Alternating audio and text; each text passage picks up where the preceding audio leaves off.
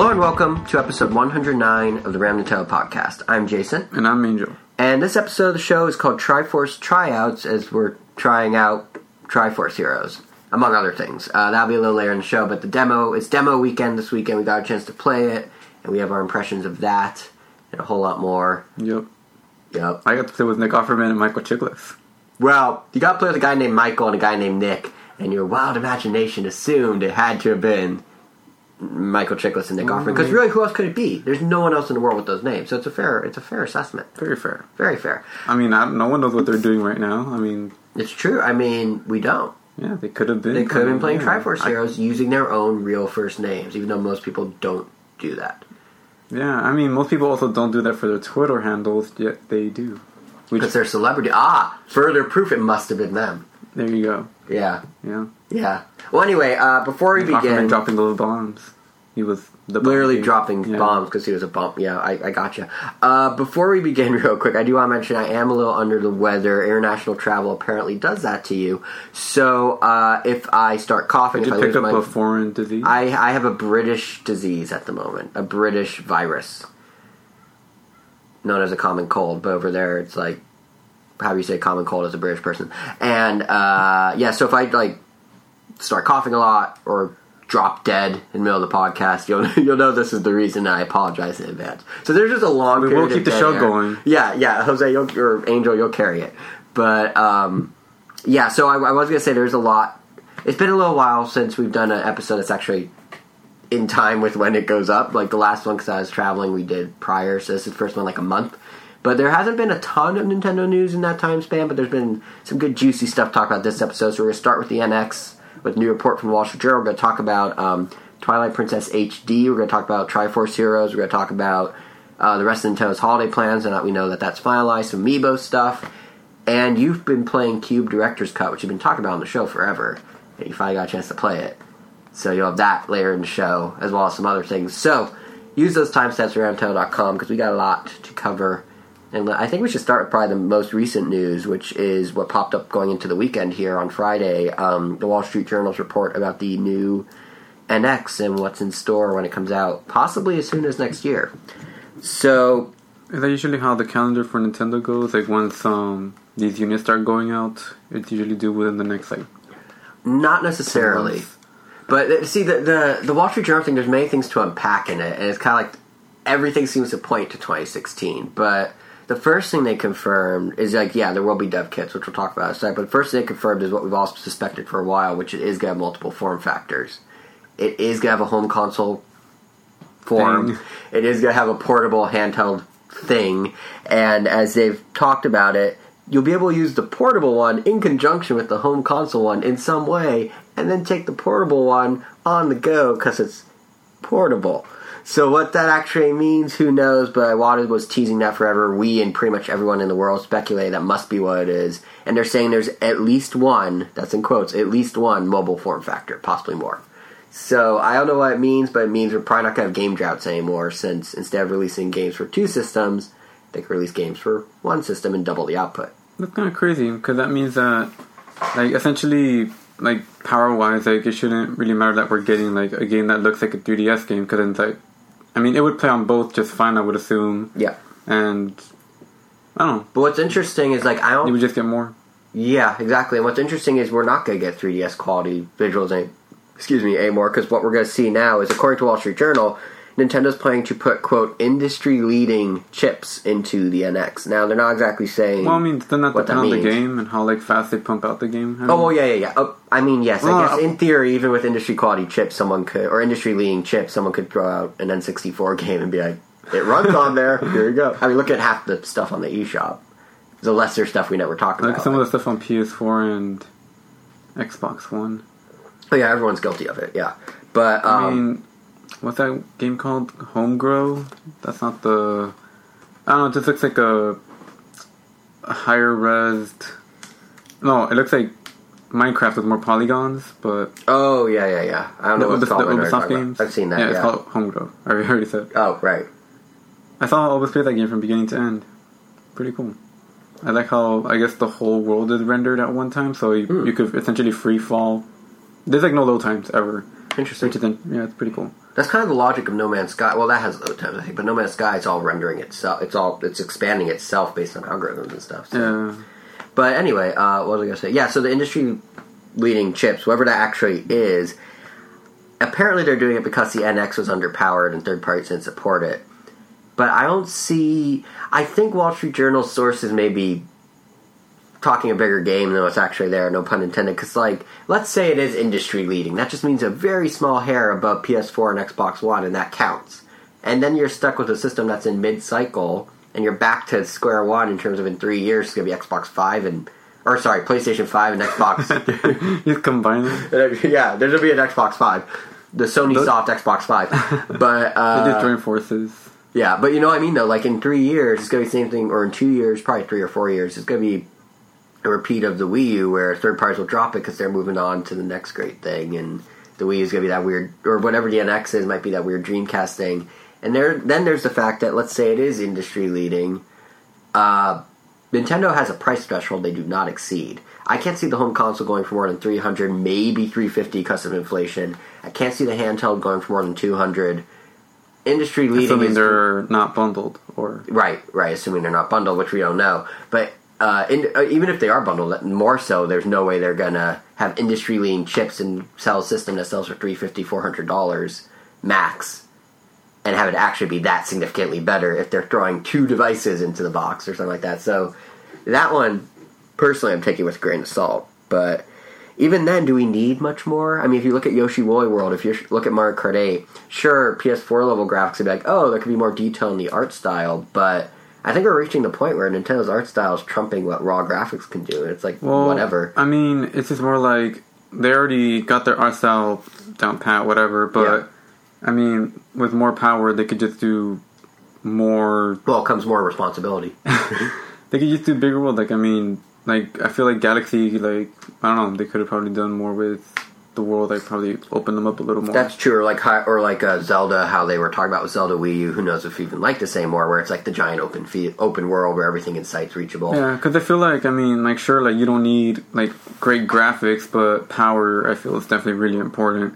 That's true. I mean, you're essentially like limiting yourself. Like I'm sure like the developers of like Galaxy or many of the games felt like, all right, we're working with these limitations that we're making the most of them. But like, what if we didn't have a limitation, Then they could just right. But sometimes limitations what help make structure in a game. that is there's a true. reason- There is some very creative thing that Yeah. came out of that limitation. I mean, part of the reason, like, I feel like we had this conversation about Well, a there- ago, I mean, but well- part of the reason, like, Twitter works so well is they limit how many characters. Part of the, in terms of like, Well, didn't people, they create that limitation? Or, Yeah, or were they? Yeah, but it's still a limitation. When well, I mean, these are forced on limitations- limitations. Well, true, true. I mean, I like- think I mean, like usually I would assume like most people would come up with like a big game in their mind, and then they have to like break it down to Mhm. fit into Mhm. this. But I mean, it's not like these industry-leading chips are like unlimited power. They're still going to be limited. We also have no idea what that even means. Yeah. We're sitting here talking about these industry-leading chips. you know what? For, for Nintendo, it just means like, all right, we get an even bigger Bowser for the final Yeah. Bowser battle, and any and another side-scrolling What Mario crazy game. costume can they put Bowser into this time? How many hair follicles can he have? Now instead of two Mario's that wanted to get like, not, they're really going to get to do 128 Mario's. Yeah, yeah. they're really pushing that double cherry in Super Mario World. Yeah, now they can actually do 128. One thing they need to do though, if they're serious about doubling down, Total on, War kind of thing. Except yeah, it's oh, gonna be just, uh, just it's gonna be like Fracture. like one side Koopas and Goombas coming at you, and the other side is gonna be it'd be like that Street Pass. Uh, oh, what's it called? The Army one, the Street Pass game with the Warriors armies. Away. Yeah, it's just gonna be thousands of Mario's, but each one individually rendered. Wow. But uh, each one controlled by a different person. each one controlled by a different person. Massively multiplayer online Mario. There you go. Isn't, wasn't that kind of a game, Mass or something on PS3? It was like 256 people. Yes, uh, Mag. Mag. Mag. Yeah. 256 people, it did not do so well. Uh, what I was to say though is if Nintendo's serious about doubling down on this tech stuff, like the Wall Street Journal is kind of indicating, one thing they gotta do is the next handheld has to have an HD screen. There is no excuse in 2016, which is when this thing's actually showing up, at least announced, to have a Wii U controller style interface or a 3DS that is sub HD. Nintendo's literally pumping out games with HD in their title, Wind Waker HD. They're literally hyping up, hey, check out what we can do with HD. And then to say, the NX does this, except if you're on the mini NX or the baby NX or the NX to go or whatever they mm. call it. It'll look kind of the same, just not as good. Just not, it'll just be a little fuzzy. Like, I feel like we're past the point where that's, I would say it's unacceptable. But when when phones are starting to do 4K, which is actually a thing that's happening, Sony's coming out with a 4K phone, which is a waste of battery. But when phones are doing 4K, you cannot come out with like a 560p screen and expect people to be like, "Oh yeah, that looks great." So, do you honestly think they'll be bundled separately or together? I have no idea. Well, take a guess. Like, no, I'm just What- thinking, What, like, what I- your? well, we don't your know gut what- tell you? Your gut. My- not, we, I mean, we don't know what they're doing. No, no, I mean, uh, we don't know. Yeah, my gut is it's gonna be a companion device and not. For some reason, if it's a I don't companion. What, device, I feel like Nintendo like was always able to make them work because they bundled it, since they kind of forced it on you. So it was like, oh, everyone gonna gets that experience. I feel like it's almost gonna be an iPhone iPad thing, where it's gonna be like your home or an Apple TV iPad thing, where it's gonna be like they're running the same base code, they could play some of the same games, but they're still sort of independent. So like, if you buy the NX to go, that's what I'm gonna call it, uh, or you buy the NX Home Edition, uh, you're gonna The get some overlap. yeah, N Express. You're gonna get some overlap. But they're still gonna be somewhat independent. But they're based because I mean, what Iwata has said on record is they want to mimic iOS essentially. Like they want to have one core operating system. That's why they brought their teams So I'm together. just and to buy two things. things on launch day potentially. No, because I don't think they're gonna launch at the same time. I think if Nintendo was smart, assuming they're separate. assuming they're separate, what Nintendo will probably do is have one for the holiday and one in the spring. Home console for the holiday, handheld in the spring. They did it with 3DS and it launched just fine. In fact, it was one of the biggest launches ever, and then it bottomed out. But we don't need to talk about that part. But um, but no, I just think like That would it- um solve that makes- problem that you said with their little price ceiling. Yeah, because then you can still have the separate devices, and I don't think I think it's gonna be a companion device in that kind of like how I feel like Smash Bros. I know I interrupted myself like four times. I feel like Smash Bros. was Stop it, Jason. trial run was a trial run because you have Smash Bros. on Wii U, you have Smash Bros. on 3DS. They are very, very, very similar content, and you can swap things between them with Amiibo. But they're also independent things. You can have one and you don't need the other. And I think that might be what NX does. The problem is I don't know what NX's unique hook is, and I don't know.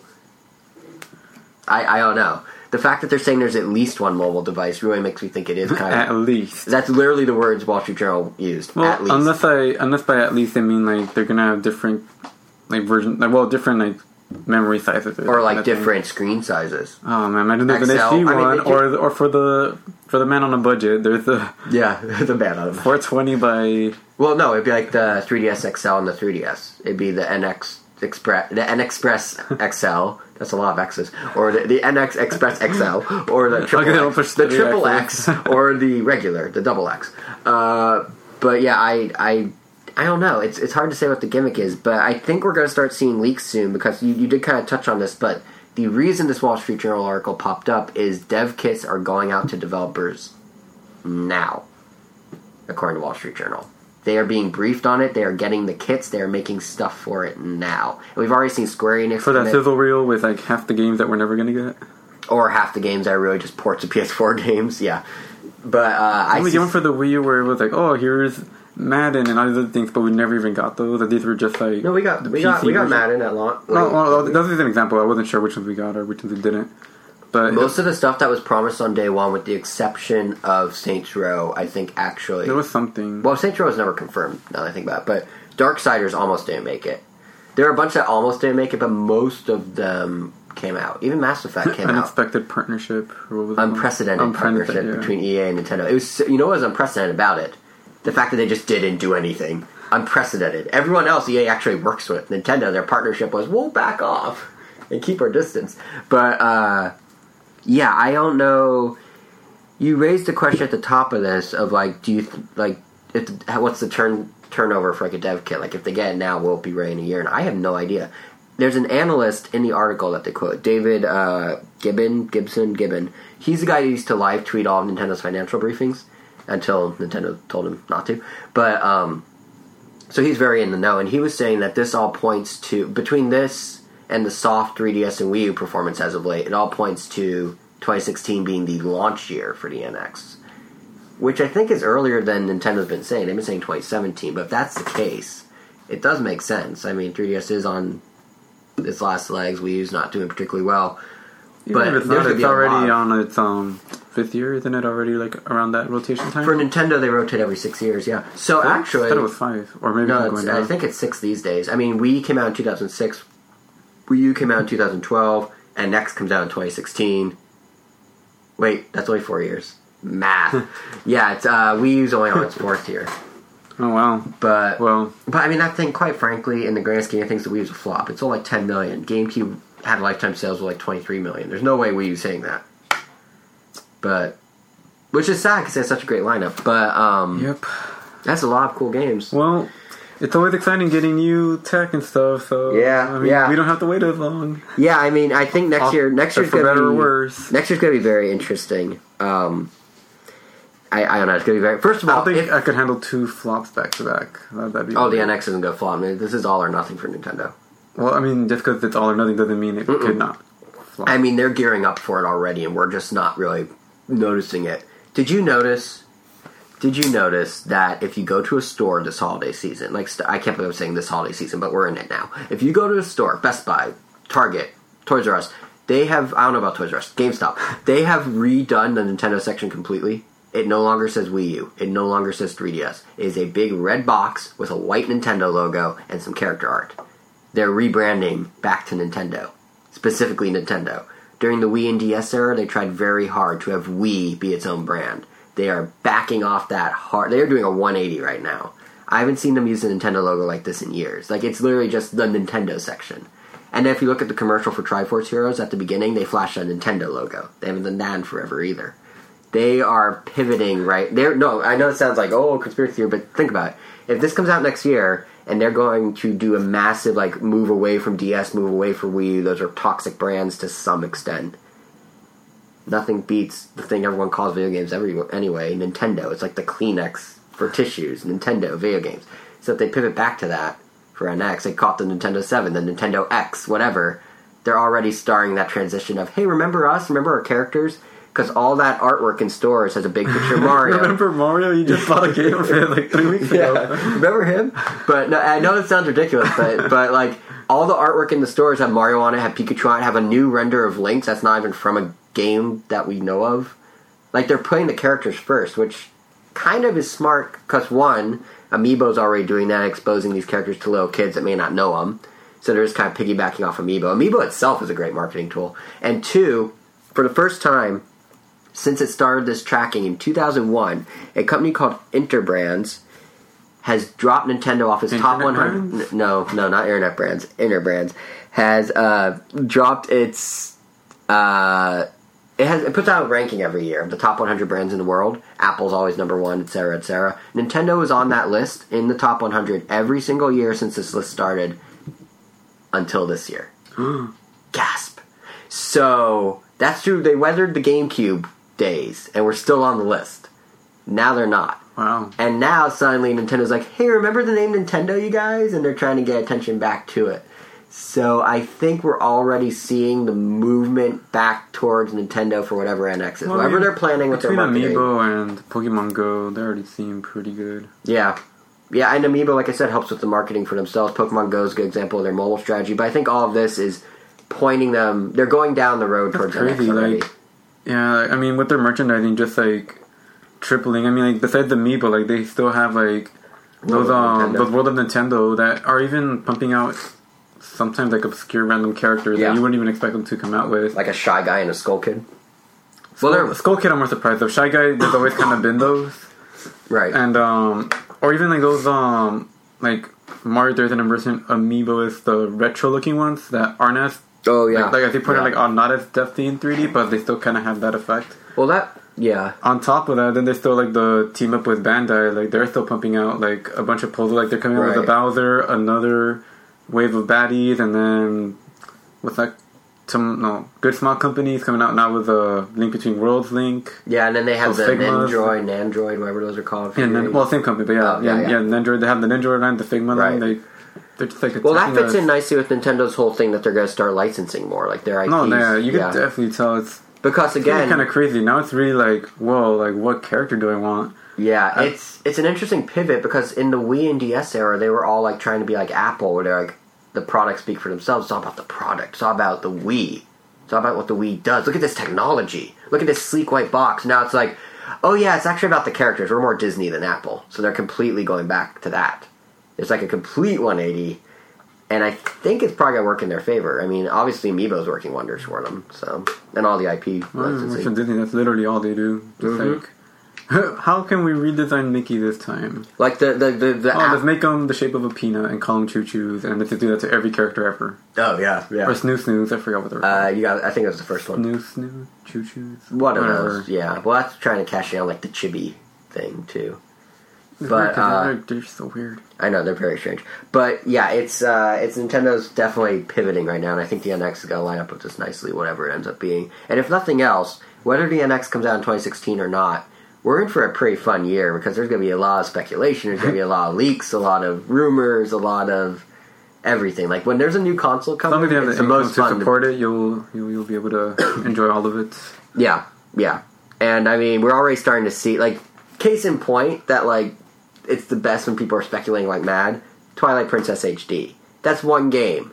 One game, one listing on the eShop and the internet. The Nintendo fans went crazy for it. So like imagine that on a scale of like Of 100. of a nine-year-old game, seven, eight-year-old game. Getting an HD remake, not just a 9-year-old game. No, no, but when did it come out? Two thousand six. Six. So yes, 9 years. 10 years when the com- when the remake actually comes out, assuming it comes out next year. But uh, which is I guess a nice pivot point to the second reported thing that happened this week that's not actually official news yet, which is that Twilight Princess is apparently getting an HD remake. How do so you feel about that? well, first, for people that don't know what's happening, let me explain how this is apparently why this is actually confirmed without being confirmed. It all started If you didn't already. it all started on a dark, snowy night. Uh, no, it started randomly when someone went to the eShop, dug around the back end, and found an icon for Twilight Princess, and went, huh. Like it sounded like anyone could just like go to the eShop I and dig around the back it. end. See, I don't know how they found it, but people have access to the database for the eShop, then confirmed it because they started digging through, like, uh, I guess hackers or something started digging through what was on the server.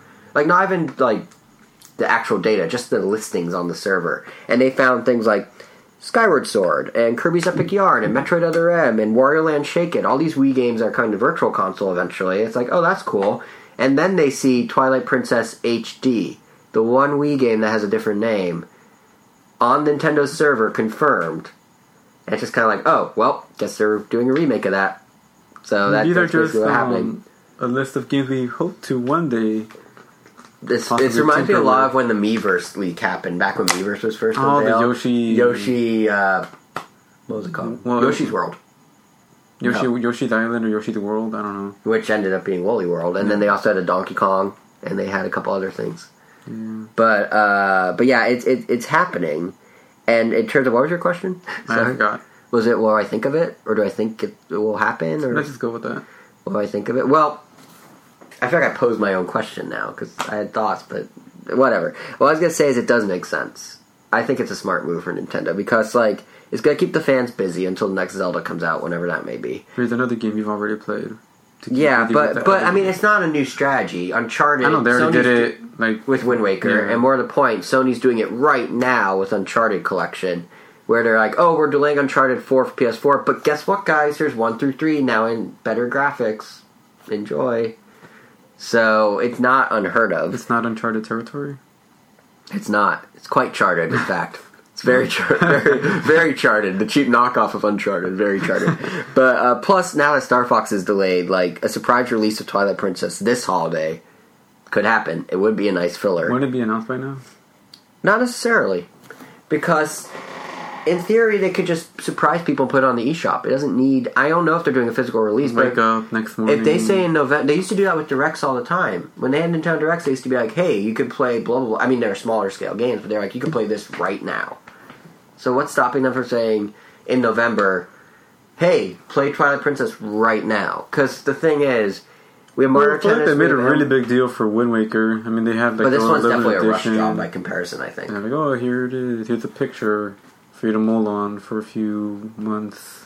Yeah, but I think this one's a rush. See, that's the thing about not having Oh, directs the anymore is they shifted how they do this sort of thing. They don't have teases like that anymore. Yeah. But I think, I think it could happen because, quite frankly, we don't have a AAA game this holiday. You could argue that Xenoblade Chronicles X is the big hardcore gamer game, but even that's just a niche audience of hardcore gamers. It doesn't appeal to every core gamer. Amiibo Festival. Amiibo Festival is certainly not going to appeal to every core gamer. Mario Tennis isn't like a deep, ex- like those two games people will play, but they're not like deep Yeah. core experiences, like casual fun. Yeah. So they need Xeno, something. Well, Xenoblade's next year, right? No, Xenoblade's December fifth. But what I was saying is that's No, still same thing, yeah. it's still a niche audience. That's definitely not a game for everybody. Yeah. So and Devil's Third certainly isn't. So and that comes out December tenth or eleventh. So if they were sneaking Zelda, it would kind of make sense. But on the flip side, 2016 also makes a lot of sense because like they need stuff for Wii U, and they're starting to have what seems like a lineup. Because you know, you could hypothetically, this is all confirmed for next year. They could do Mario and Sonic at the Olympic Games like February. They could do Twilight Princess HD in March or April, and then Pokken Tournament, which is now officially kind of Wii U, in like May. And there you go, your whole spring lineup that's comparable to this year or two years ago. So it could go either Fox way. somewhere. Oh yeah, Star. Oh, I forgot Star Fox. Right, Star Fox would be like February, and Mario and Luigi could be. Actually, there you go. Star Fox could be February. Mario and Luigi could be, or Mario and Luigi, Mario and Sonic at the Olympic Games could be March. Twilight uh, Pokken Tournament in May. Twilight Princess in August, or stick Twilight Princess in April, or like there's ways it could. And it then the regular Zelda.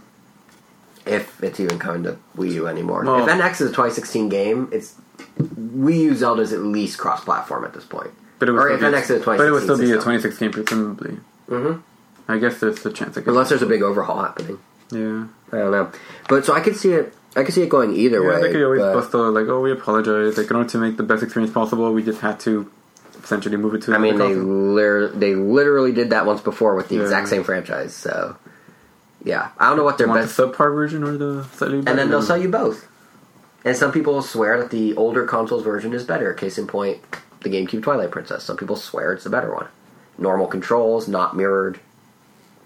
So, so there you go. But uh, Well, I, I, feel like the mirror would only affect if you played one right after the other. It's like, oh, it's like Well, Mario but- Kart mirror mode. well, yeah, yeah. I don't know how many people are like, oh, I just Dang beat it! I that. crashed into this mountain. I'm usually on the other side. I just beat this 30 hour game. I can't really play it in opposite. But uh, I don't, I feel like Twilight Princess would have been. We kind of touched on this, but I feel like it really would have been the perfect Nintendo Direct surprise. Like I miss Nintendo Directs because like if they were like, "Hey, it's here now," that would have been cool. Which I think I think the lack of Nintendo Direct by so many people because uh, wanted this to be announced on Colbert because this uh, the rumor of this coincided way too nicely with the fact that Stephen Colbert had the Zelda Symphony on the Late Show last week. Which, by the way, if you haven't seen it, listeners, we'll put a link on the blog post for this episode over at ramtail.com. But uh, it's really cool. He had a 74 piece orchestra, a full choir, and they did a nice little medley of different Zelda tunes. And it's like, who would have thought that one, you know, like 10 years ago, if you said to me, yeah, one day a late night show on network television on the biggest network in the country is going to dedicate five minutes of its airtime to show video game music performed by an orchestra with actual gameplay footage on screen. I would be like, that's the craziest thing ever. And yeah, Well, here we are in if, 2015. before that was a thing, like before that was even announced, if someone told you that, would you? There'd be a traveling Zelda symphony in the first place. no, like like pretty much exactly what you just said. Yeah, I like, wouldn't have believed it. That's what I'm saying. Well, that's it. If they told you like last like three weeks ago before it was even announced, before you even knew about it, would you still have the same reaction? Uh, I would have been surprised by one. to put it. I wouldn't have said it wouldn't happen. The, the landscape has shifted tremendously. Video games are now more mainstream, and more more interestingly, video games specifically are saving symphony orchestras around the country. Wall Street Journal actually did an article about this, where their sales were declining, and then video game symphonies started happening, and now their ticket sales are up two point three percent or something like that, all off video games. Like orchestras love it. I did never go to a symphony orchestra until there was a video game. one. Yeah, we went to the Zelda 25th, but it was yeah, because you know, it's the new, it's the modern classical music, which sounds weird, but that's kind of what it is. It's a way of bringing in people. And then what's interesting is some people, as I was reading the article, are actually converting over to real classical music. It's like, oh, I actually really like this experience, and I like the sound of the music, and they're like, Wow, that was in 2011 when we went. yeah, yeah. The 25th anniversary. 21st at 8 p.m. The, yeah, it's like Friday? it's almost as if you're looking at the ticket right now. I didn't go searching for it; it's just on the wall. Yeah, But I was looking for the date, and I didn't realize it was that long ago. yeah, it was that long ago. We're coming up on the 30th anniversary of Zelda next year. Oh, I really paid. Further that reason, further reason that Twilight Princess could be a 2016 release, part of the 30th anniversary celebration. Hmm. Just saying, just just saying. It'd be the 10th anniversary of Twilight Princess and 30th anniversary of Zelda. It works We on paid multiple as, levels. We, we paid as much as Elvis paid for Iron Maiden. and we saw Koji Kondo play a song for us. So Didn't we only pay that much because we thought we were going to get to meet the band? And no, no, no, we weren't in the meet and greet. No, that's right, because there was a chance that it could have been. Like, you didn't know. No, no, Yeah, I remember. no, no, no. The meet and greet thing was like a hundred something. We paid less than that. We paid 130 What? Yeah. Oh, maybe. Yeah, I guess we I remember did. that. I guess we did think that, and we did not. And then after that, yeah, I remember after the show, you were like, like oh, it turns out um, they didn't even get to meet Koji Kondo or anyone. It was just like some random people at the band, and it was like whatever. And then we were No, no, no. That was the two hundred fifty dollar tickets. no, because No, no, no. Because we would I- have then met the people of the band. no, I know we had a chance. I know there was like a, It was guaranteed for the first however many rows, and then it was possibly for us. I think. Yeah. Yeah. That. but I remember that was like the only reason we were like, oh, we might as well try. Yeah. We got good seats, so alright. Yeah, it's still cool. But uh, but yeah, po- my my point was, I think that's why so many people were like, "Oh, Twilight Princess says she's gonna be on Colbert when he does the thing because uh, we don't have Nintendo Direct Run to surprise us on anymore. It has to be there, right? Has to be."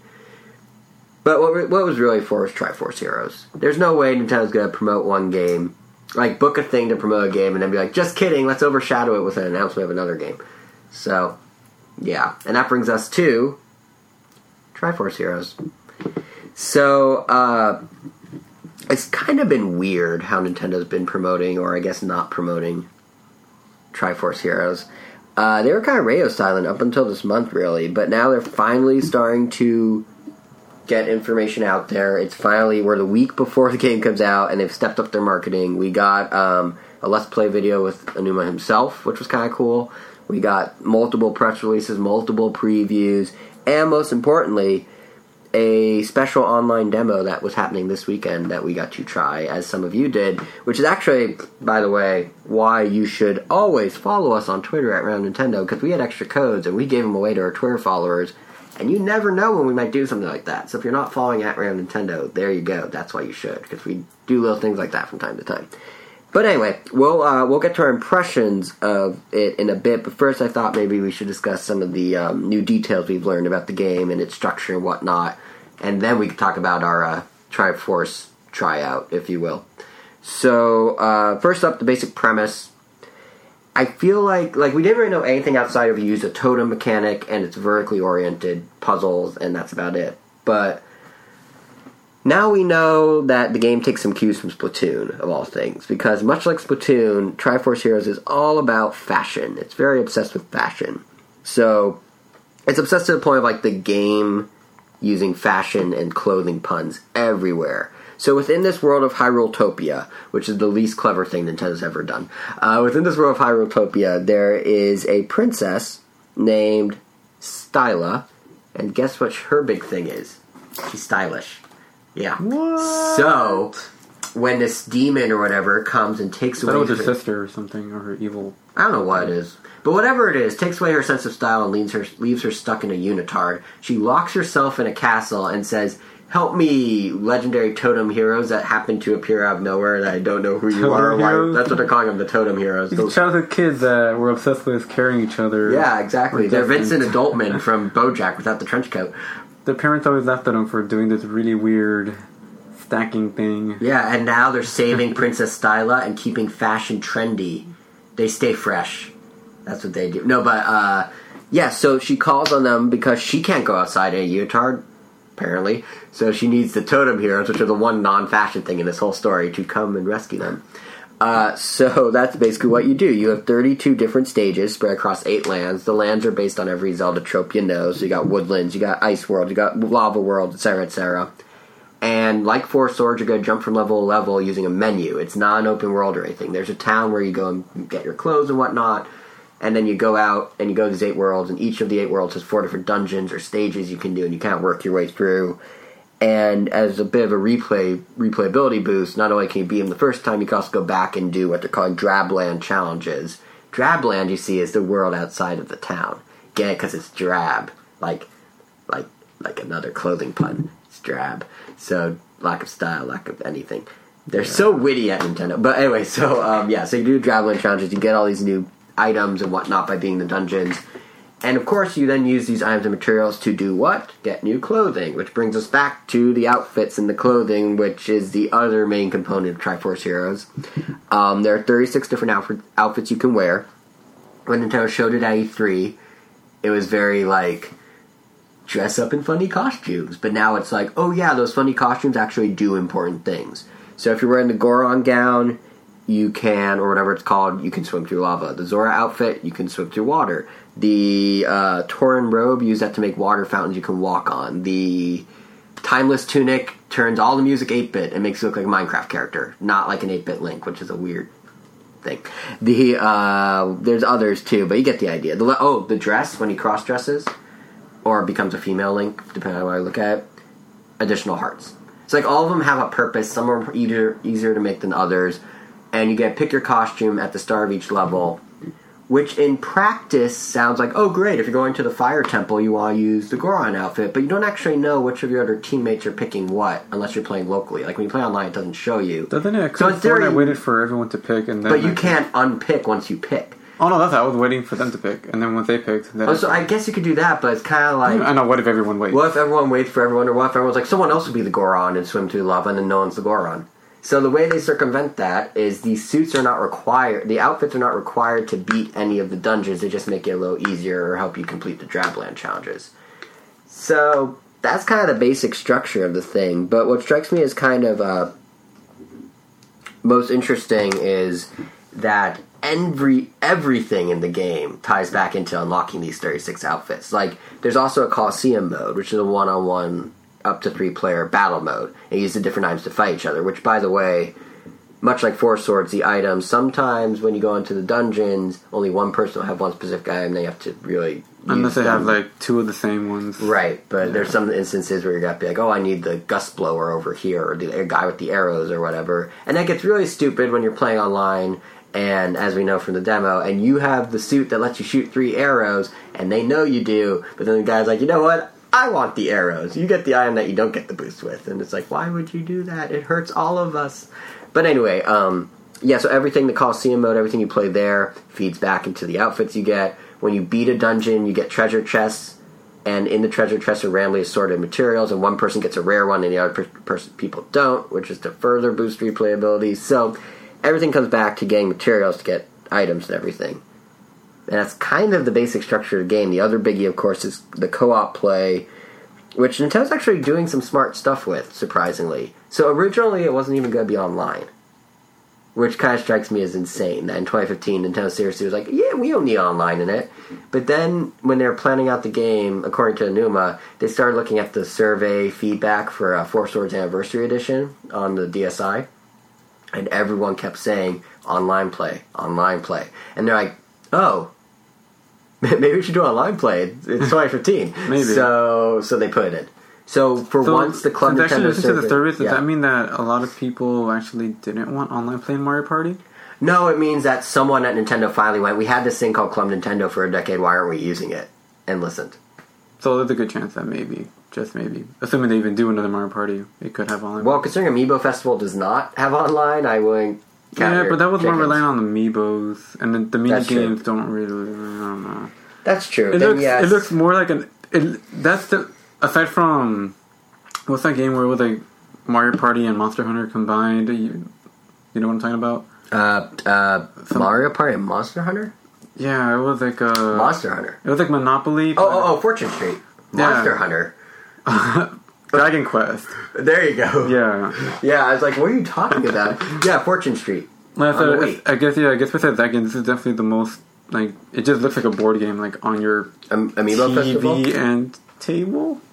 I mean, Yeah, Amiibo Festival, Yeah, yeah. yeah. I that we'll talk about that in a bit, but I don't understand what that game's about, and it's weird because it comes out in less than a month, and I still don't understand anything about it. Like, what are you doing, Nintendo? But anyway, um, what were we talking about? For oh yeah, online play. So yeah, I, it's nice to see Club Nintendo actually be used for something before it got shut down, which is online playing Triforce Heroes. But uh, but the way they're handling online, I find particularly smart because you can play online with friends or strangers.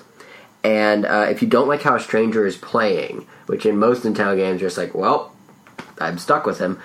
You can actually blacklist the guy, but you don't blacklist him because this is Nintendo. You label him a false hero because he's not acting heroically, and then he's quietly ushered out of the game. like at the end of the, basically at the end of the your dungeon, you just say this is a false hero, and then he's gone. You never have to worry about him. It's a blacklist, but it's handled with class and Nintendo dignity and charm. so, so I, I really like that they did it like that, and also the fact that co-op with strangers is even a thing makes the whole communication icon emoji system make so much more sense because you don't want to voice chat necessarily with the false hero who you're about to usher out of the room because he's a douche or whatever. So it kind of you know it, it resolves that. Whoa, we should censor that. but it uh, you can say it on TV now. So, but it uh, kind of resolves that. And also, one thing we talked about at E3 when we were or after E3 when we were talking about the game is what happens if you only have one friend and you need three people to play. Well, Nintendo thought of that too. A stranger can sub in as your third person online. I mean, if you have if you're playing online with a friend, not if you're playing locally. Locally, you need three. Yeah, that's what you saying. Like, don't you just play with those like totem links or If you're playing, that's only single player, and they're called drab. No, not drab. Sorry, they're called doppels, like doppelgangers, and they're paper mache links, basically. But yeah, if you're playing single player, there is the option where you basically go from character to character to character, and you keep switching between them and do. It looks really tedious, to be honest. Like in the footage, It's more of a puzzle game, if anything. it's more. It's definitely more of a puzzle game. But even then, you have to like, I'm gonna move Link over here. Oh, time to go to blue Link. Now moving him over here. Up, oh, back to green Link. Okay. Oh, and red Link. How do they do just- those commands where you have to like carry the totem of everybody while having the guy at top swing or doing something? Oh, you while- control both. Oh, so Easy. You control that. B button is your attack, A button's your jump or your toteming or whatever, and you just both. Because if you're playing multiplayer and I'm toteming on top of you, my A button will just jump me off you, and my B button No, no, no, no, no. I know, but I mean, as. I guess for some reason I, I just I, my mind was being very one track. It's like okay, um, the green link on the bottom is in charge of the walking. Red wink, red link all the way at the top is in charge of swinging a sword. Yeah. So when you have to do those fights where you have to chase someone that's really tall and attack them, like that. You ready for something that sounds incredibly silly? No, I- I know, I know. You now realize. Yeah. You know how single player Zelda works, where you control everything at once because you're Link, like normal Zelda, not Triforce Heroes. It's that, but you're now elongated. Yeah, so you're Yeah. just controlling a very long link. You're just controlling. You're So you it's like control- Slender Mario. so you control Mario everyone separate except when you don't. Yes. Yeah. Yes. All right. Yes, but uh, but yeah, I just think that uh, it's also kind of it's I, nice. just- I, Nintendo's- I, I, I guess I was just thinking like, oh, I guess you have to figure out a creative way to. you got so wrapped up in Triforce Heroes that you forgot what old Zelda's like or traditional Zelda. Well, you never stack yourself with other characters. That's true. That's true. And one other thing Nintendo's doing that's kind of nice. Look at that lack of a transition is uh, download play for local play is actually being done really cleverly because you don't. I was actually very, I never Nintendo should do this more often. Honestly, make it like a demo.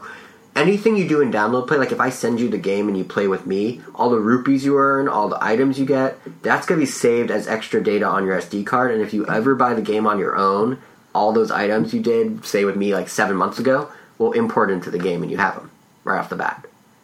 So it's kind of like how they've done it with demos, where you could transfer to the full game, except it's just download play, which is I don't think they've ever done that before. It's kind of clever. So yeah, and also they're still rewarding local play over online play. They're gonna have a friendship token. I forgot what its actual name is, but basically, if you play locally with someone, you you get this special item that unlocks special costumes that you can't get if you only play online. So if you're an antisocial hermit that only plays online, um, Nintendo hates you, and you don't get all the costumes. I'm sorry, but if you're a normal human who interacts with other humans, chances are you'll get all the costumes. So that's kind of it in a nutshell. But uh, it all sounds good on paper. But like I said, we did get to try it in person. Now this is our second time playing it. We played it back around E3. I played it at E3, and then we played it at Best Buy, the Best Buy E3 events. And these are the same three dungeons, but what's different this time is a it's the finished game, and b we played online and actually had to use the communication system because it is quite different to sit in a room or sit around a table and be like, "Hey, we need to move this over here." Okay, let's do that. Than to uh, be thousands of miles apart and not be able to voice chat. So, how do you feel the communications icon? Like, did is it a good substitute? Were there times where it was frustrating, or what was your general takeaway? I don't know. It really just depends on the people. Some people Mm. get it right away. Other people um, don't. Like it kind of seemed like Nick Offerman looked like he knew what he was doing the whole time, but Michael Chiklis definitely seemed a little more confused because there were times where we were pushing a boulder and then um, Chiklis kept wanting to push it down, but we wanted him to push it from our direction. Oh yeah, he's the thing. He's the thing. I, gu- I, I guess he doesn't want to be associated with rocks anymore. I He's guess been he- the thing on Fantastic Four I, for so I- long. I guess he thought he could push it on his own. I don't yeah, because he's the thing. But we told him like over here, but he just ran around to the other side and kept pushing the other direction by himself. And I don't know, you could tell like Nick Offerman was getting pretty frustrated because he would usually stay behind on himself and just like not really do anything just because um, Chiklis would usually keep getting hit, or sometimes I would die, Right. and then he would just stay there and just like I'm not doing anything. And then once things started looking like they were going well, he would then start to play. What a star-studded uh, play session that was. Yeah, it was pretty pretty interesting. Um, but we managed to beat a dungeon, and the other one we didn't get to beat because um, kept getting bombarded by bombs and not grabbing them. Right, right. Yeah, I, I did notice that in most of my playthroughs, and when I was watching you for a little bit, there were two players who used communication icon every time. There were two guys who were super big on communication. We did it, and then there'd be one other person. So, like, if you do the little cheerlead, like, yeah, we did something, they'd be like, yeah, right back at you. Then there's the third guy who just doesn't care. Yeah, for the most part, um, people do use the the ones that emote more than the ones that are used for commands more. Yes. Like I, it was, there was only a Well, few they're fun times- to mess with. No, yeah, that's right. Everyone wants to mess with them, but I didn't really see. I only. Oh, that was me. I was like, no one ever really used the totem, the totem command. I had a couple people when I played Well, yeah, that used what- it. Yeah, The twice, yeah, two times I played, I was the only one that actually said like we should totem here. right. Um, yeah, but other than that, yeah, only Offerman used over here. Chiklis never used any. It is funny that like the puzzle aspects there's almost a puzzle in and of itself in figuring out how to convey how to solve the puzzle to the other people. If that makes sense. I literally like there's go- two puzzles going on at any one time. Because there was a part where um, Offerman kept throwing bombs across the way, Yeah. but he tried to throw them in front of someone directly in front, but he would lob too far. So I had to run to the side and say over here, like kind of aiming horizontally. Right. So he would throw it, I guess, in front of the gap instead of standing directly in front of it. He was, he was throwing the bomb sideways instead of towards the gap. Right. That way he has more space. Right, right. So I just ran over there, I said over here, and then I kind of ran to where the bomb should go, and somehow that worked. I thought like it kind of didn't conveyed the message yeah. somehow. I didn't think it was the best way to do it, but I mean, they got the point across, and we were able to get through. One thing I'm very happy with from playing online, because obviously when you're playing with friends, you troll each other, but it's kind of like how much It's really easy to kill people in this it's game. easy to kill people, but It's also really easy to accidentally totem people, which gets annoying. Yes, but what I was going to say that I really like about it is it's easy to do that, but people are not doing it just to be jerks or to troll like you would with friends in real life because unlike Four Swords, you all share one health bar, which sounds like a minor thing when you say it, but when you're in the game and someone is toteming and accidentally throws you and then they do the like no or the oops like emoticon thing, you realize yeah, no one's going to do that on purpose. Because they're screwing up their own game just as much as someone else's. Like it's actually kind of nice that, That is Nintendo the best way to, to solve that. Yeah, I mean, the only other way they could have done it, like if one link dies, it's game over for everyone. But which would have sucked. yeah, Yeah, and and the problem with that, and that would have helped with trolls a little, but like, then even if you're just stuck with a bad player, you're yeah. you're gonna lose. Which is actually well, no matter noticed- what, Well, because no, that bad that's player something could I- still eat up all your hearts, which happened once. That's true. That's actually something I was gonna say. Is I feel like this more than most Nintendo Online games, you do need people of somewhat similar skill level. And I don't know what matchmaking is like in the final game. I doubt it does it based on skill level. But so really, I think you need to play with friends. I, I guess levels completed versus levels failed. I don't know. Possibly, but they haven't talked about it, and we didn't see anything the demo that indicates Could it. Could be a behind the scenes thing. Maybe it might be, or maybe all the maybe all the false heroes get paired together. That'd be pretty bad. Because I'm sure some people are going to report bad players as false heroes, and this is coming from a guy who's not that great at video games, as you know. But uh, so I'm sure that all, would kind of be a false hero anyway. I mean, for a kid playing, you thought like, oh, this guy is like terrible. He's a false hero. Yeah, yeah. if- So I guess it kind of works on two levels that that uh, that report system. But yeah, I, I enjoyed it. It was it was fun. It's it's definitely it's a very different vibe than playing in person, like very different. Because you know at E3 for example, we were like these were complete strange. Again, I was playing with strangers, but we were around the table. They had on like a Triforce table, and we were just constantly talking nonstop. And we were all, and none of us. I think one of us. One of them even said, like, why are these like communication things here? Are they just for for fun? Like, it makes no sense. But then if you remove the fact that we're around the table, have the same dy- like dynamic of complete strangers, and plop it online, suddenly your life depends on those little emoticons, whether or not people are using them well. You still need I think them. Portal 2 when you do the co-op, like you pretty much communicate with like emo like emojis and Yeah. I guess like since it's a third person or a first person game, actually you could like literally wherever you're aiming, you could put a marker there like, oh shoot here with this color portal and then shoot over there. Right, right. Yeah, I wish. I almost wish there were more. I mean, it's only a demo, so I guess we'll see what the real game. But I kind of feel like there are times that I wish there were more, even just those three demos, that there were more Emojis. emojis to choose from. Because there are times where it's like, yeah, I want you to totem, but I don't need both of you. but there's no like two person totem, three person totem. There's no like uh, there's no indicator for we need to push this object. Like you could stand there and be like over here, over here, and they might run over and be like, "Yep, I that's guess you a could just I guess you could just start pushing in place. Yeah, and then in theory you pick up on it, but they have room on the screen for another row or like another two on the side or something. They could have shrunk them. They could have done something, I mean, Smash Brothers fit fifty something. but they also have to make the touch points really big because you need to be able to Yeah. use them when you're playing. One thing I thought was kind of funny, I think I or I, I know I tweeted something along these lines. Is it's really funny that everyone's like doing the like little cheerleader uh, emoticon and like the thumbs up and like you know having fun with them and spamming them because the more you hit them, the bigger they grow, which is kind of a neat touch. But then as soon as you get to an intense boss battle, silence. People are just running around trying to do whatever they can, and the only ones you see are ones that are like totem here, go over there, like actual serious commands. So it's kind of funny how when when it when it gets real, the the, the play stops. It just gets really intense Zelda. Party hard, uh, adventure harder. I don't know. yeah, basically. But it uh, it's fun. I like it a lot. It's it's a lot more puzzly than Four Swords. It feels more like Four Swords was like a weird like fast paced Zelda. This is still more of a Zelda than it is like. This feels more Zelda than Four Swords to me. Like it's more puzzle oriented. It's more adventure Like Four Swords is more of an action game. It's more of an adventure game. It just happens to have multiple people in it. At least that's the impression I got from the Oh, demos. yeah, you're right. Uh, The other one had more of an arcadey feel to it, which yeah, which was fun in its own right. oh yeah, But it's just different. I mean, probably didn't help that like you would get like it would start raining rupees, and that's like literally. Just Oh yeah, yeah, and you had to like basically kill each other for them. yeah. But, and it again boils down to the idea that you all have one health bar. Like they can't do stuff like raining rupees because if people get greedy and knock someone off the stage, everyone's hurt. Yeah. So it's not a good design decision to be like, let's have it rain rupees on them.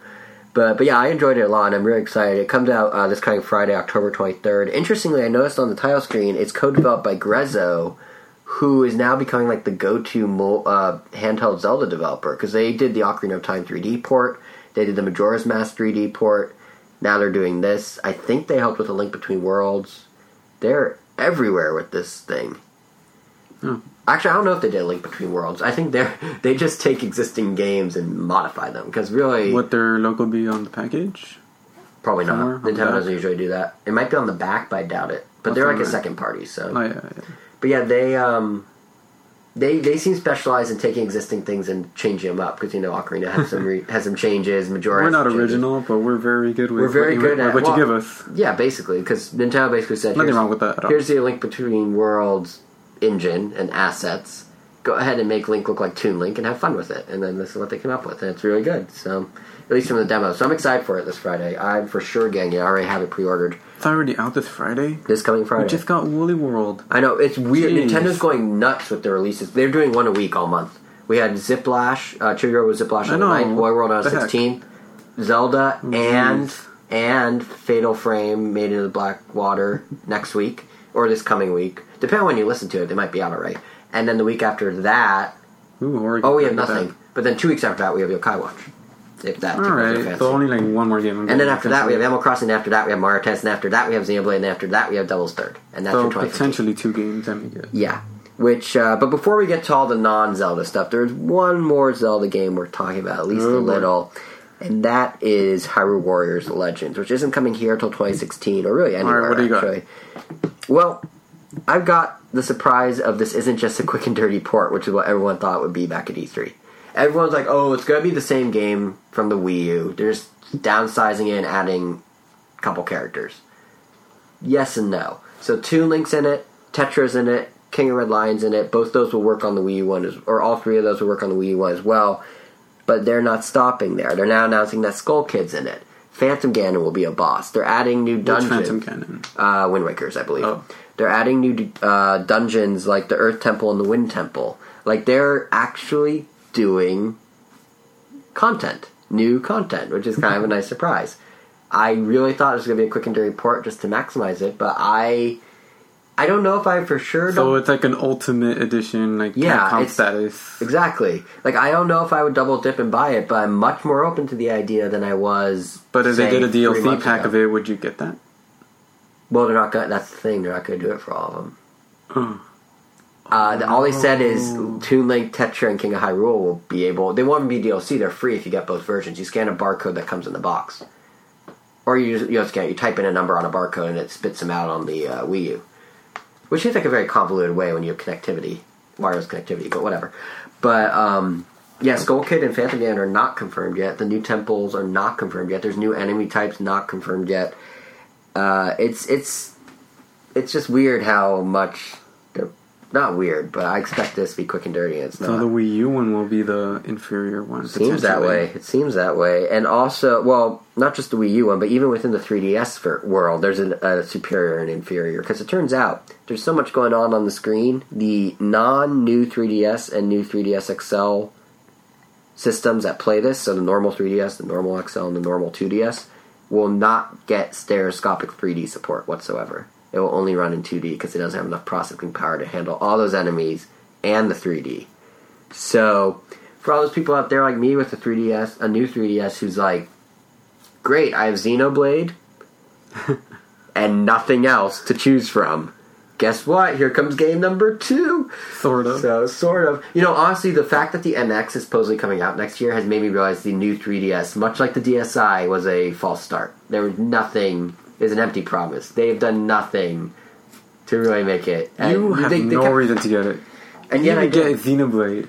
I didn't get Xenoblade. I You know. had, I mean, at least Elvis's DS was starting to like break, so he just needed a new one. But I don't play mine enough for it to break. I just buy more.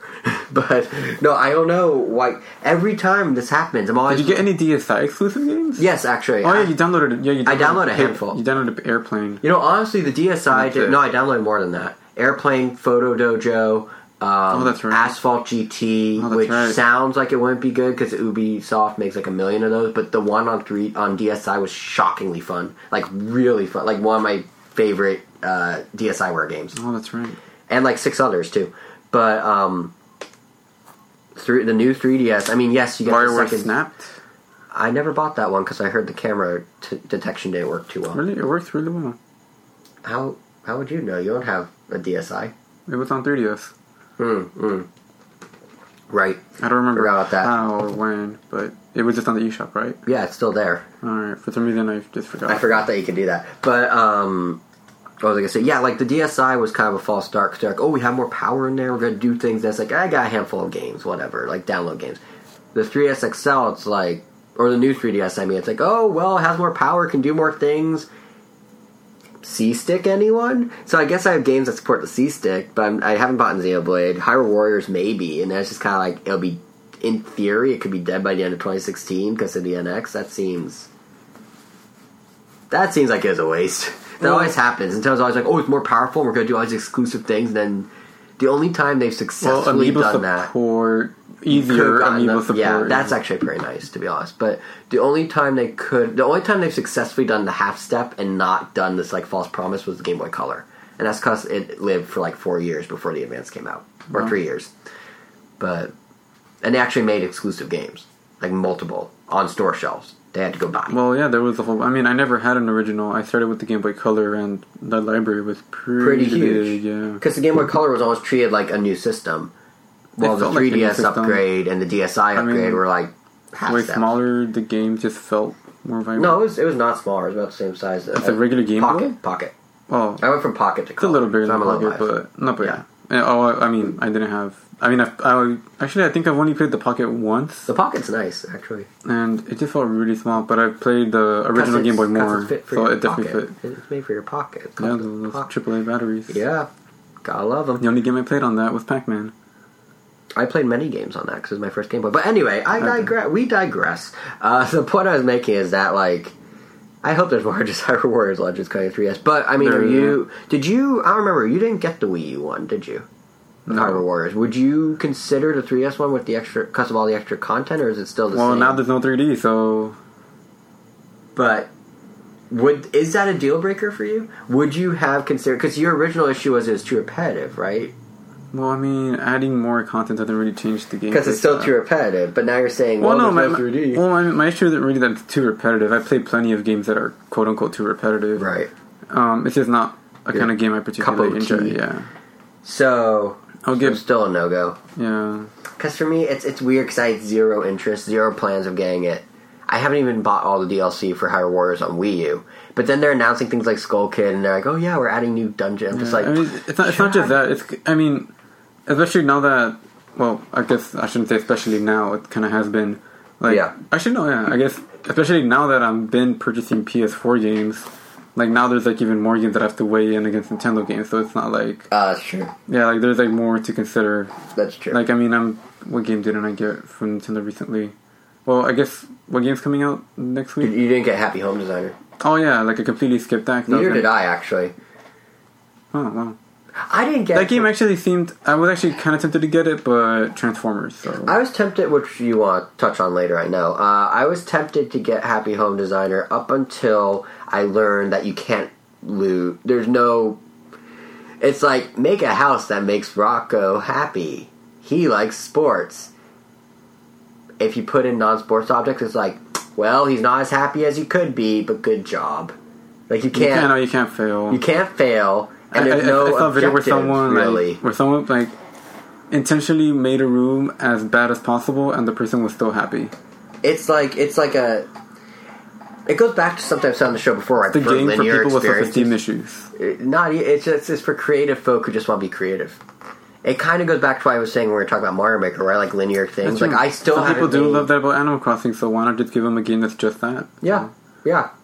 Because like for me personally, like like when we talked about Mario Maker about a month ago, I was saying like, oh yeah, I like linear. I don't like being creative. I just like things and just going and doing them. So I like playing the levels that exist in Mario Maker more than making You're them. not a maker. You're a player. Right, exactly. And Animal Crossing Happy Home Designer is pure maker, no player. So it's just like, well, guess I'm skipping that. And it has like I've seen screenshots of the dialogue and everything, and it's just like that Animal Crossing charm that I always had.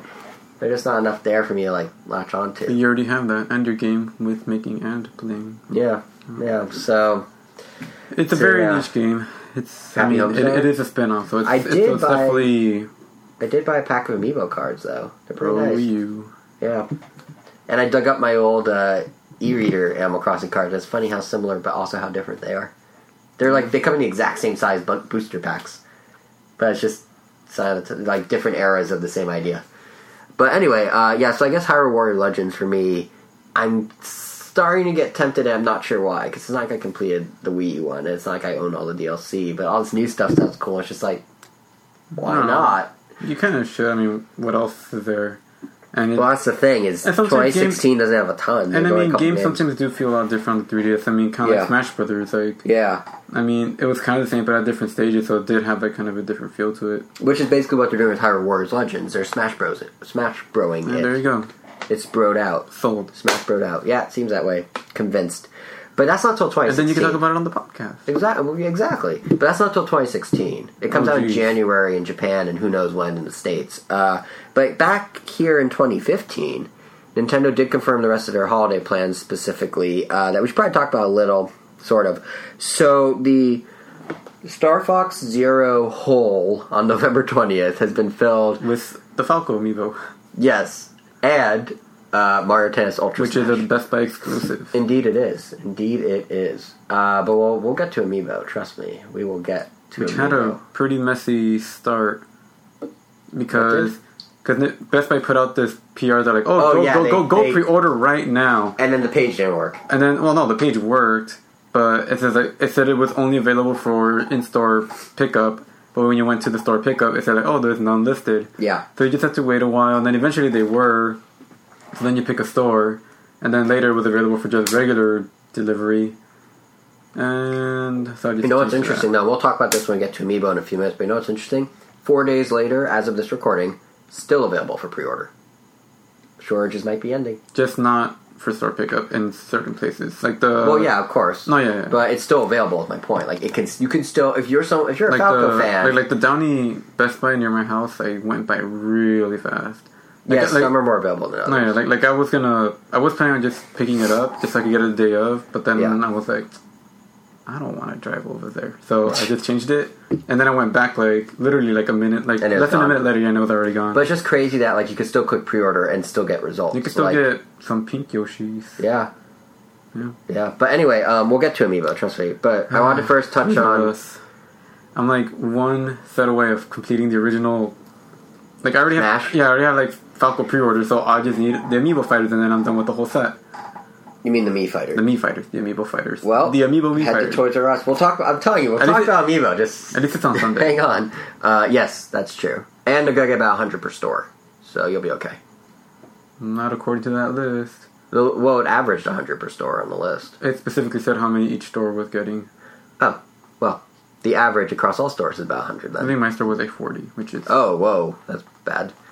If you go out by my house, it's like 80 something, I think, or 90. yeah. There were some that were 100, but mine was like 40 Yeah. something. Wait, wait, before I get to all that, games, and then we'll talk Amiibo, because there's a lot to say about Amiibo. Um, you're, you obviously have made that clear. Um, I'm already done with amiibo. Oh, I, I have things to say about Amiibo that are a little more positive. But uh, what I was gonna say is, yeah. So as you pointed out, along with the November twentieth date gets Falco and it gets Mario Tennis Ultra Smash, which is now confirmed for that day.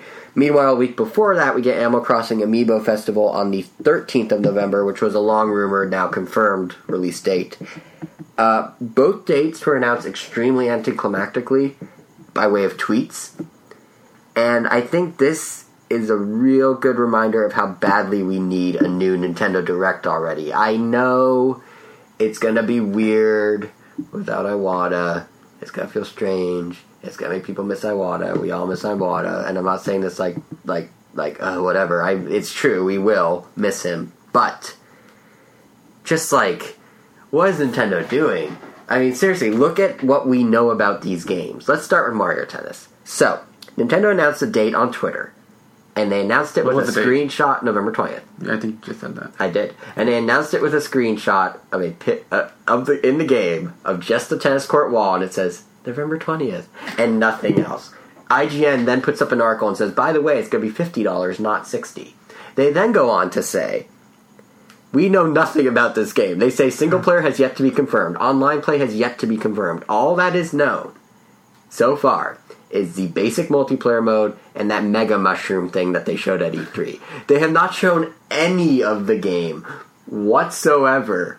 Not a screenshot, not a video, not anything except the E3 demo since E3 and it's coming out next month for $50. How? I know Nintendo likes to hold things close to the vest, but like we don't even know if it's feature parity with if it has feature parity with Mario Tennis Open, which is three years old or something like that. Like, how is it that we are four and a half weeks from launch and Nintendo couldn't even muster up an announcement trailer that showed footage when they announced the release date? Like, if we had a Nintendo Direct, and granted they could have done this without Nintendo Direct, but if we had Nintendo Direct, the format that they honed in on over so many years would be basically someone from Nintendo would come up and be like, so, Mario Tennis uh, Ultra Smash. We first showed this game to at E3. Here's some footage in the background as he talks.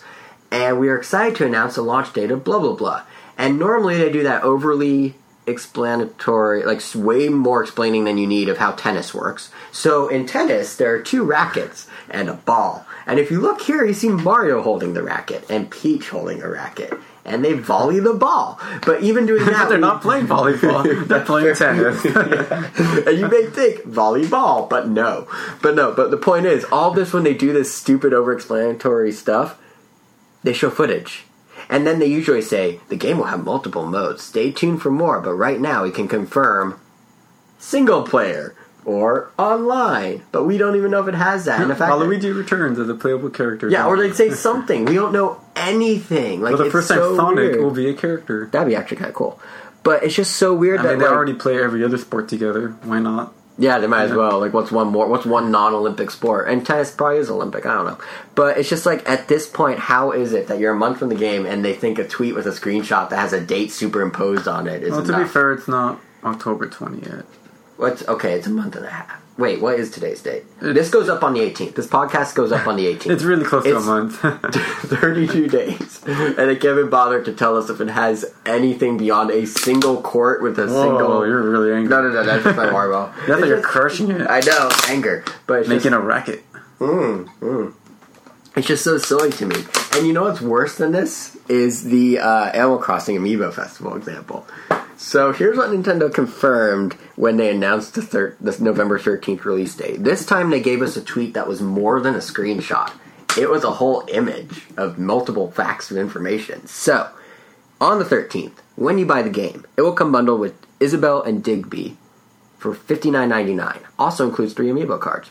That's not bad. That is not bad. Simultaneously, same I mean, day. subtract the cost of those. That's like yeah, it's like a forty dollar. It's like a forty dollar or thirty five dollar game. Twenty eight, and the three amiibo cards. How many?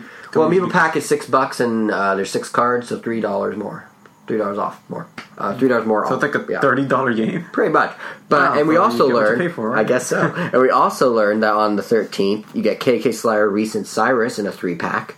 Or you can individually get uh, Tom Nook and Mabel for the usual thirteen dollars. That's okay, that's great. Then a week later, uh, alongside Falco, you can get the amiibo for um, the Happy Home Designer. Lottie, Lottie. Yeah, Lottie for the Happy Home Designer, whatever creature she is. That's a Lottie amiibo. It is a Lottie amiibo.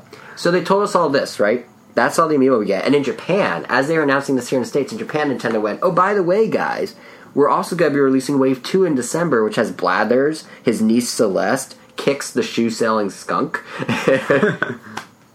and uh, you really like that one. I did, I did. And Mr. Resetti, uh, and all those. I am actually really disappointed on the Mr. Resetti. I am extremely disappointed. Why isn't he in his like classic angry popping out of the hole? Like that'd be awesome. Like to have The the, base Resetti- would be perfect for that. Yeah, like they, Why is he just standing there looking he, like he he, had just closed. he's standing there He's just looking thinking like like like like. Are, all right, just breathe in. They're about to take my picture for the amiibo. he's standing there looking like he's mad that his whole body's exposed. Yeah, like I know. I wanted to see Crazy Eyed Resetti I with a little pickaxe. I know it's a big disappointment, but anyway, so I would have actually gotten that one. I would have too. I but have too. but now I'm gonna be Animal Crossing amiibo since Uh, completely? Completely. Yeah. Oh. Well, anyway, Or cardless. I, I don't know. I have a pack of the cards. I mean, I just got one The, the only one. I would consider getting is KK Slider, but I refuse to get the three pack. So You don't want Cyrus and and uh, Reese. Two. Exactly. is one of them the llama? That's what's about. They're both llamas. That's what's about. exactly. I mean, I loved Animal Crossing New Leaf. I played like the heck out of that game. Yeah. But I don't know, like it kind of falls back on that collector problem where I know if I get if I get those three, then I'll be like, well, I might as well get Tom Nook Yeah. because you kind of need them. Yeah. And like, oh, I might as well get Mabel because she was kind of important. I wonder if we'll make an. Okay, she wasn't kind of. She was very important. She's extremely important. I would not give Lottie. I don't You know what I don't understand about the Cyrus and Reese thing? Just the fact that the. I really don't understand. At Nintendo, clearly they're like, we should make amiibo of these, and then they're. these names. when you said Reese, I was thinking Reese. Reese's Pieces. Why would you think that? Uh, I don't know. All right. Uh, we, Wow. is that thing? Is, this is not funny. All right. wow, we've never lost our composure that much. Ever. But what I was going to say is, I don't understand logic. Apology. How did we. I, that's never happened before in three years. Wow. We're saying. All right. I'm, I'm, I'm good. I'm good. I'm not. Uh, no, what I was to say is, what was Nintendo's logic when they're like, hey, so we should make some uh, Lava amiibo, but no one's going to buy, buy them. so throw them in with KK. Like, just don't make them if you need to throw them in with KK. I don't understand why you would. Like, honestly, I really don't understand that. Like, just to say that in a voice that people can actually understand, because I'm talking normally now. Like, seriously, Nintendo had a meeting. They're like, let's pick our characters for our amiibo.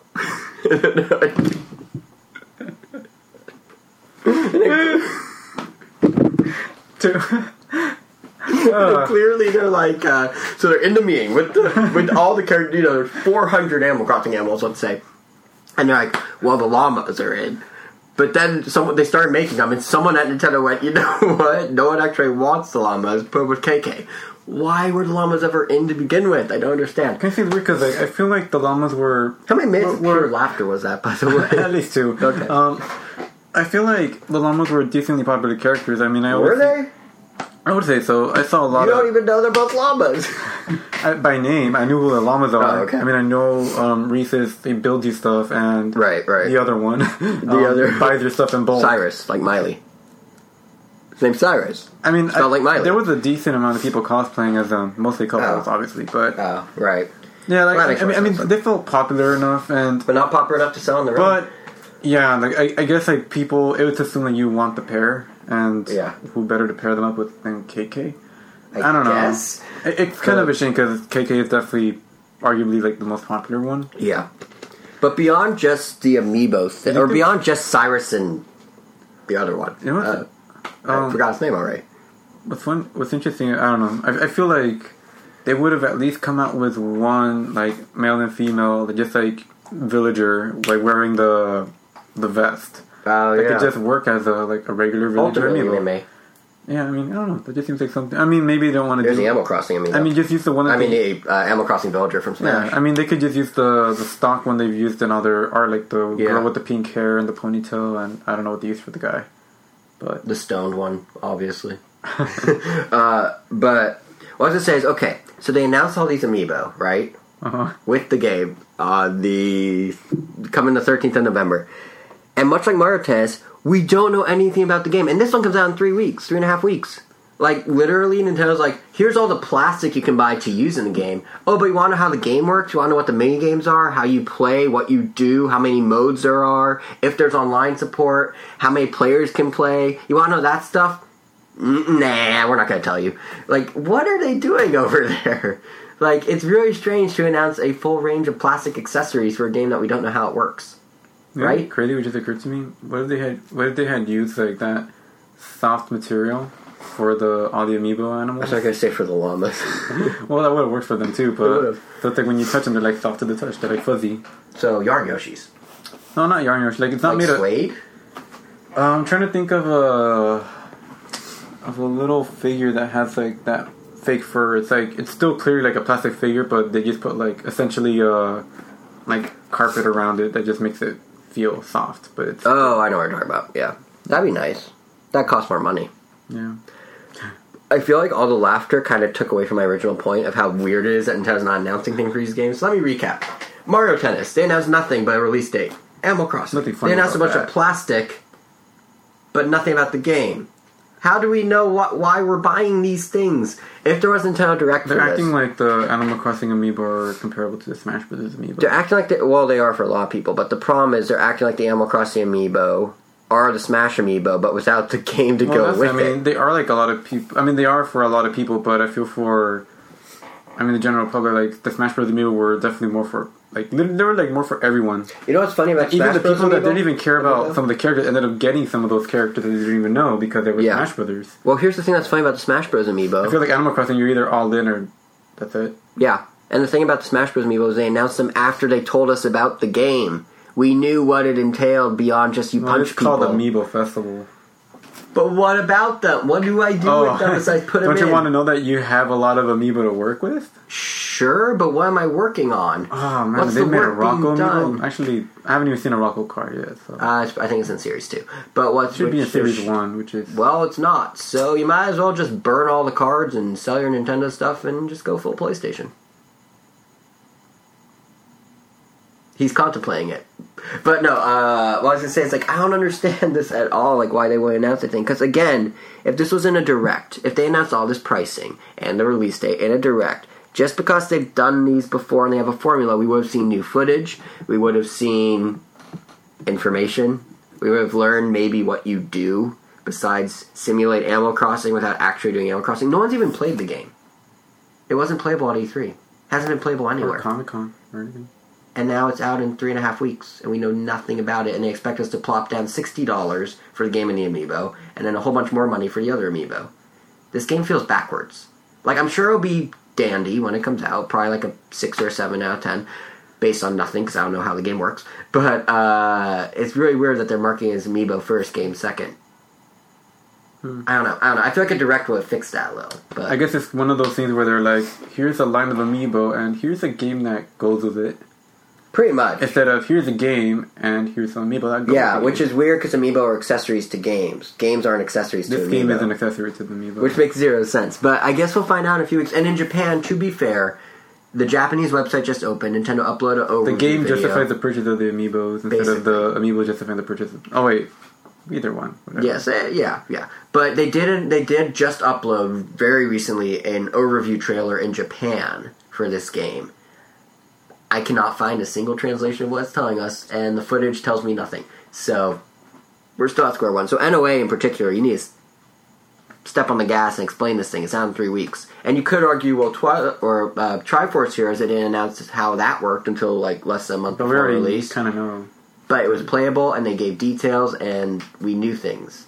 This one, it's like, is it Mario Party? Is it Fortune Street? I don't know, but Nintendo's gonna make a fortune off those amiibo. Am I right? So that's basically all we know. So, yeah, it, this just just makes it more and more obvious to me that a direct going into the holidays would have been a good idea. There's so many things we don't know. And then what about like Xenoblade? They're doing those special mission briefings like once a month that don't really tell us much. I don't know.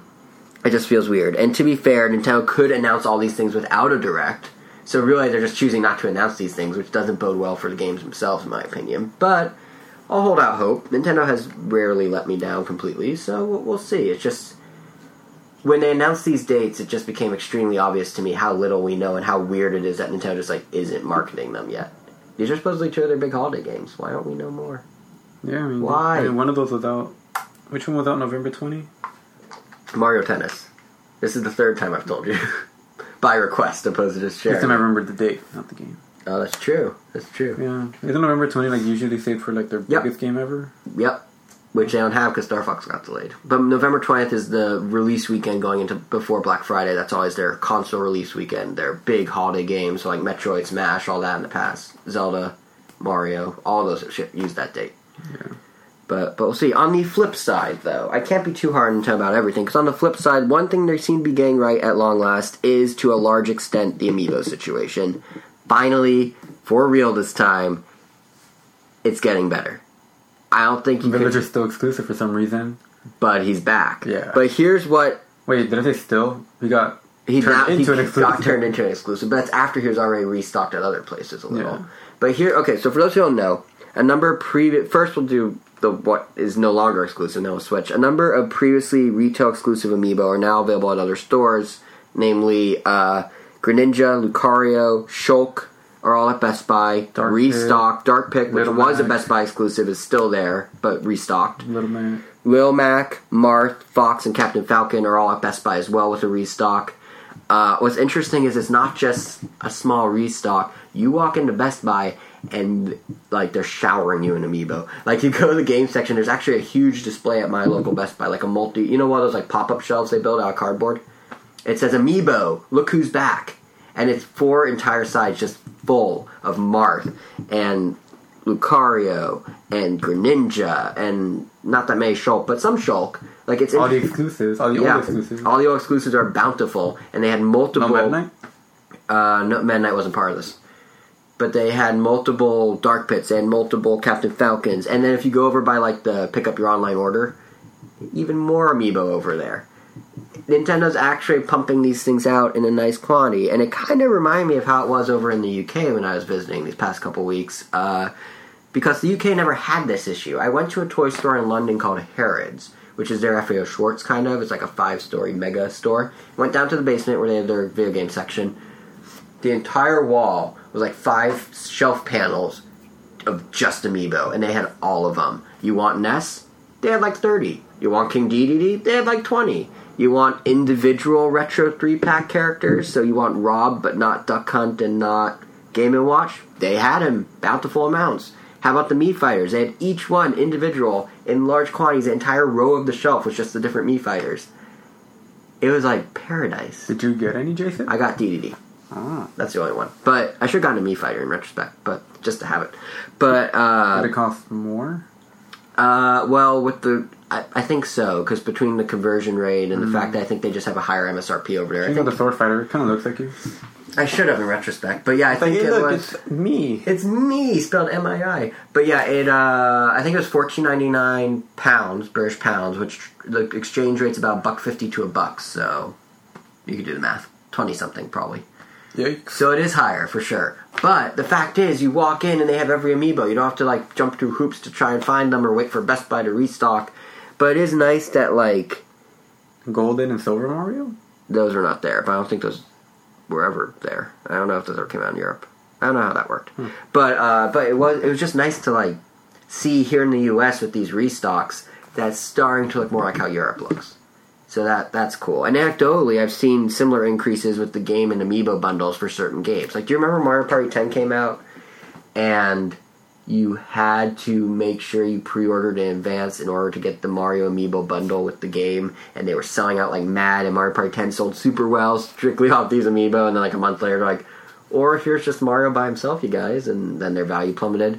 Well, on launch day for Yoshi Woolly World, at 4.30 in the afternoon, I decided, I wonder if Best Buy has the Amiibo uh, bundle. Went on their website, did in-store pickup. 90 minutes later, walked into Best Buy, end of the day, on launch day, and walked out with the bundle, and they had extras available. Like a lot of them. Week earlier, Chibi Robo. Walked in, got my pre-order. They had at least seven other copies with the Amiibo still in stock by the end of the day. Nintendo's finally stepping up inventory, or these games are bombing. Take your pick. But Nintendo, I think Nintendo's finally stepping up inventory. It's actually really Robo, nice debatable. to see. Yoshi Woolly World, maybe. Yeah, that one's on. Probably not, yeah. No, yarn Yoshis are popular. Like, and or how about the fact that uh, Amazon did sales of the blue and y- and pink yarn Yoshis, and blue was available at least forty five minutes, which I know sounds ridiculous, but in the Amiibo world, that's a big deal. And the pink one was available for like most of the day, Yeah. And I think still might be the following day. So Who knows? yeah, so it's just like Nintendo's finally learning a little, which is nice. And we talked about this before a little, but uh, you know that things are getting better, like with the Retro Three Pack. But we're actually seeing it happen with individual amiibo that were hard to get in the past. That are now becoming easier. And of course, the real end of the tunnel, the real light at the end of the tunnel here is when they kill retailer exclusives, which, as you kind of already talked about, they're not doing. But even in those situations, things are looking a bit better because, like, maybe not your Toys R Us, but in general, the fact that Toys R Us are averaging 100 per store for the uh, Mii Fighter 3 pack, which is exclusive to them now, Well, I mean, and that's better than it used to be. I mean, in that defense, like maybe the numbers are graphed based on like previous like attendees. I mean, maybe Yeah. they never even got to forty. Maybe that many people never showed up. So maybe forty was like more than they need. right, right. So- and it reminds me of the Retro 3 pack that GameStop did, where they had tons per store. You could walk in day of, and meanwhile, Best Buy, you know, we talked about how Falco is available for, at least in some Best Buys, four days after he went on pre sale. That was impossible. That sentence I just said, he's available four days after pre sale started, six months ago, someone would probably slap me in the face and say I'm lying. Why would they slap me? I don't know. They could just tell me, but they would have slapped me in the face. Someone would. Some people Probably are you. extreme. Yeah, No, I would. But I know you would never do that. And then, like, I think the real test is going to be this coming month. Where, Mewtwo was available for a while. yeah, Mewtwo is up for a while, and the real test is probably this coming month. Toys R Us also has the exclusive on Mega Yarn Yoshi and the Villager restock randomly, as you mentioned. So, depend how those do. What the inventory is like for those is going to be like the final test of the Nintendo figured this out. Because here's new retail exclusives, individual, not multi pack. Are there enough of them? And if the answer is yes, we might finally really be at the end here Yeah. which would be very nice and would mean our podcast would be approximately a quarter less in length because we spend so much time complaining about Amiibo. Well, I mean, only for almost a year. Yeah, well, only for a third of our podcast life. Wait, a fourth of our podcast life. Around our third or fourth year. Fourth. Third. year. Fourth. Fourth. This coming November will be our fourth. Yeah. Did we already go through? Yeah. Think about it. We started in Skyward Sword. High, uh, that's uh, that year. That was two, 2011. So now 2015. We're on our fourth year. Oh, Yeah. jeez. I know. Or maybe I'm doing this math wrong. No, I'm doing right. No. 2011 to 2012, 2012 to 2013, 2013 to 14, 14 to 15.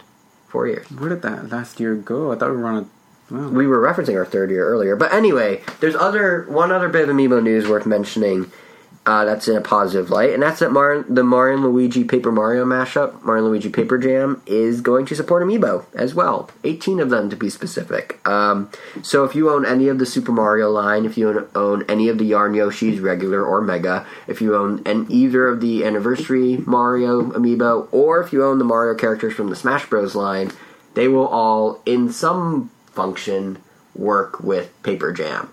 What will they do? Who knows? But we're gonna find out a lot sooner. Unclogged paper jams. Yes, they will literally be photocopies of your amiibo in digital form. But what we will, um, what was I going to say? Oh yeah, we don't know what they do, but we're gonna find out a lot sooner than we thought because out of nowhere, Nintendo announced that Paper Jam is coming out this December in everywhere, every part of the world except ours. So in Japan it comes out December 3rd, in Europe it comes out December 4th, in New Zealand and Australia it comes out December 10th, in America, 2016. Why?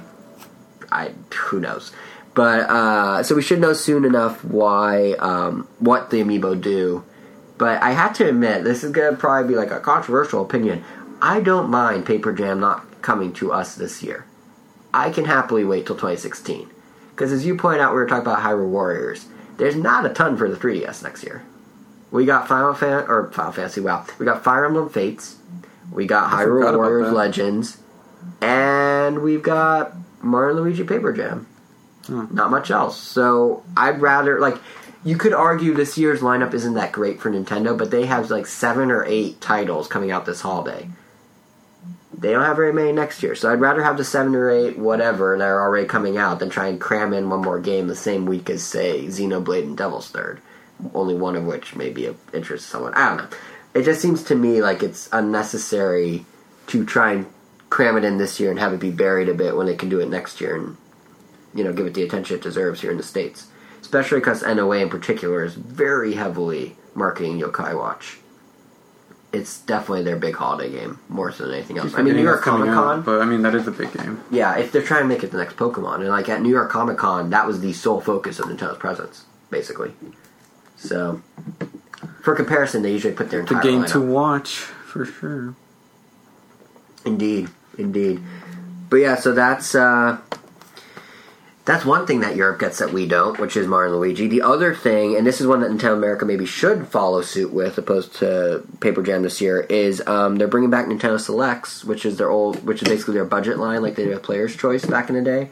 But this time on 3DS. So if you live in the European regions, you will soon be able to get Led, uh, Zelda: A Link Between Worlds, Star Fox 64 3D, all three versions of Nintendogs and Cats, Mario Tennis Open, Yoshi's New Island, and Mario Party Island Tour at a budget price. It's gonna be in in the UK at least. It's gonna be twenty pounds, which is like thirty bucks, um, for the physical copies, and only fifteen pounds for the digital eShop copies. Ooh. And why this seems significant is that, like, well, first of all, they're also going to be repackaging that gold and red packaging, like they did on the Wii for selects, with the little ribbon and everything.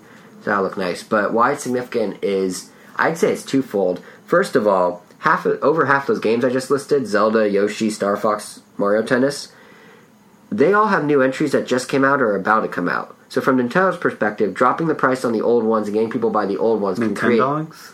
well, that's not one of the ones I just listed. I mean, one of the ones I just called out. But you're right, not that one.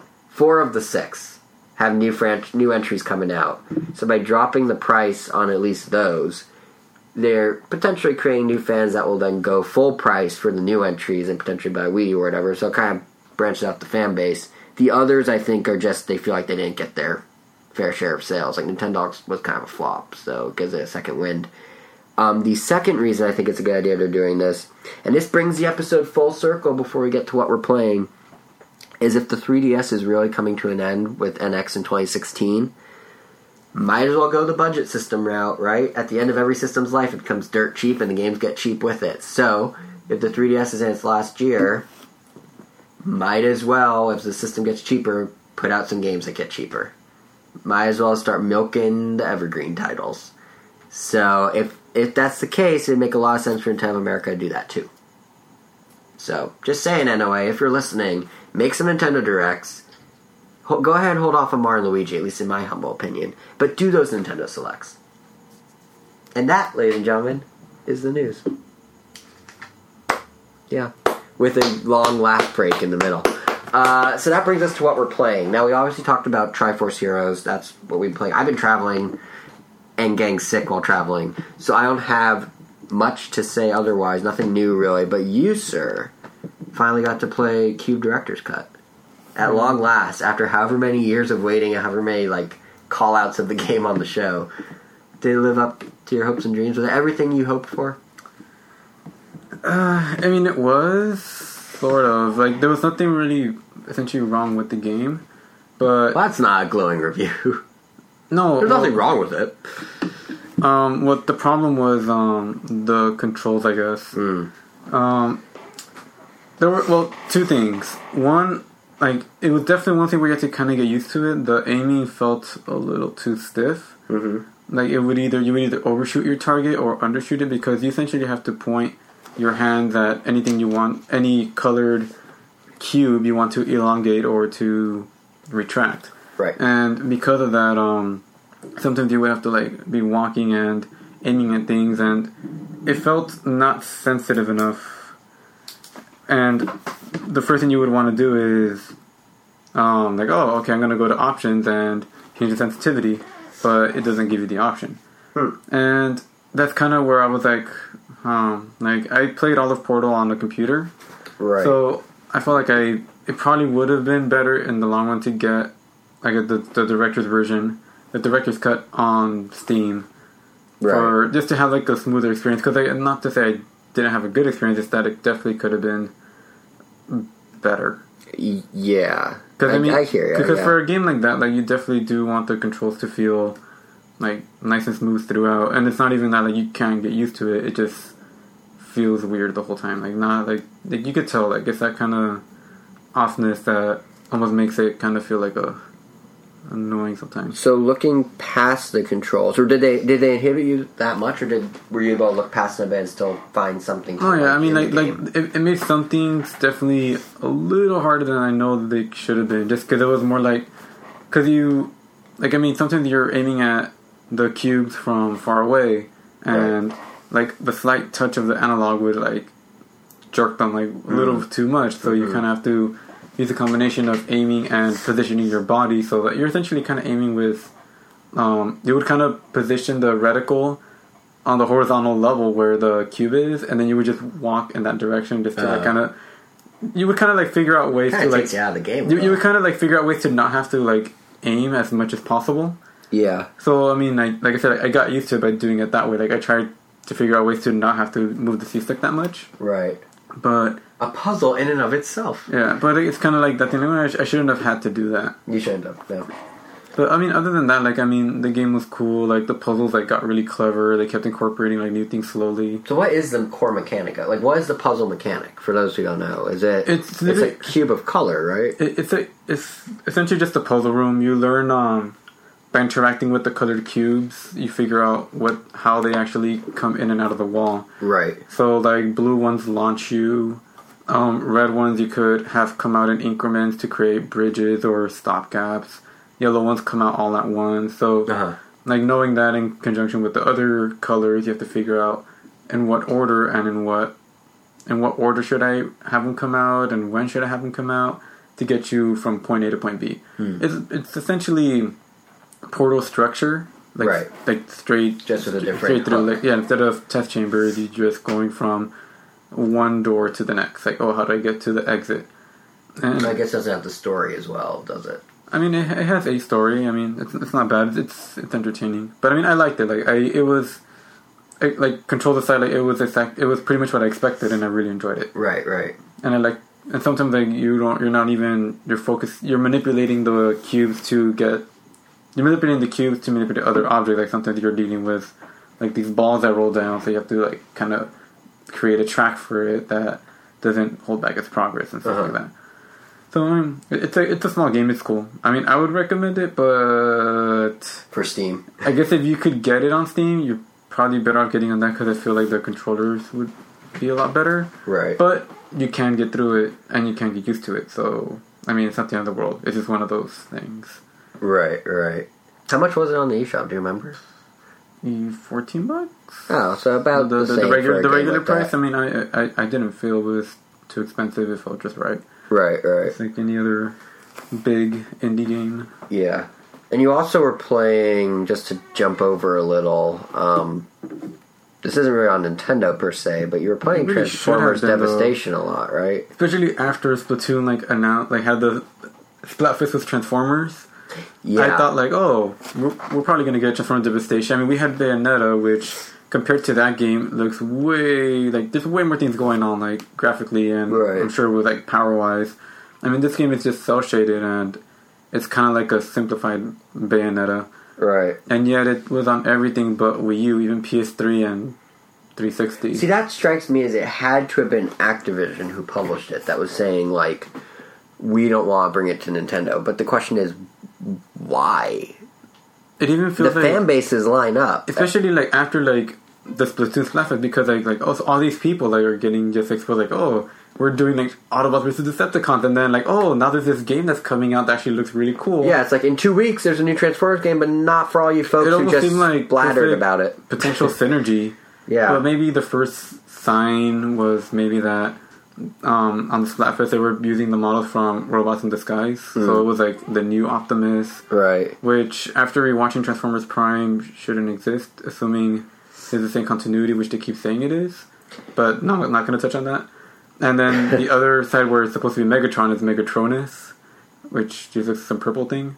Uh-huh. But You know, to be honest, it could have easily been Hasbro was the one Nintendo worked with in Splat for Splatfest, and Activision with Devastation basically was like, "Hey Hasbro, give us the rights to Transformers." Cool, thanks. Hey Platinum, make this game for us on these systems. Yeah, cool, that makes thanks. sense. Because I mean, obviously, But- if you look at it that way, then it does make sense that Robots in this case was the one being produced. Yeah. I mean, was promoted since that is the current line. That's Hasbro directly. I mean, Hasbro, yeah, it's Hasbro, yeah, because that's Yeah. the current line. Yeah, but the, it's just like it seems like such a missed opportunity, and Platinum's so close to Nintendo I know. because they they did Bayonetta, they did Wonderful 101, they're developing Star Fox.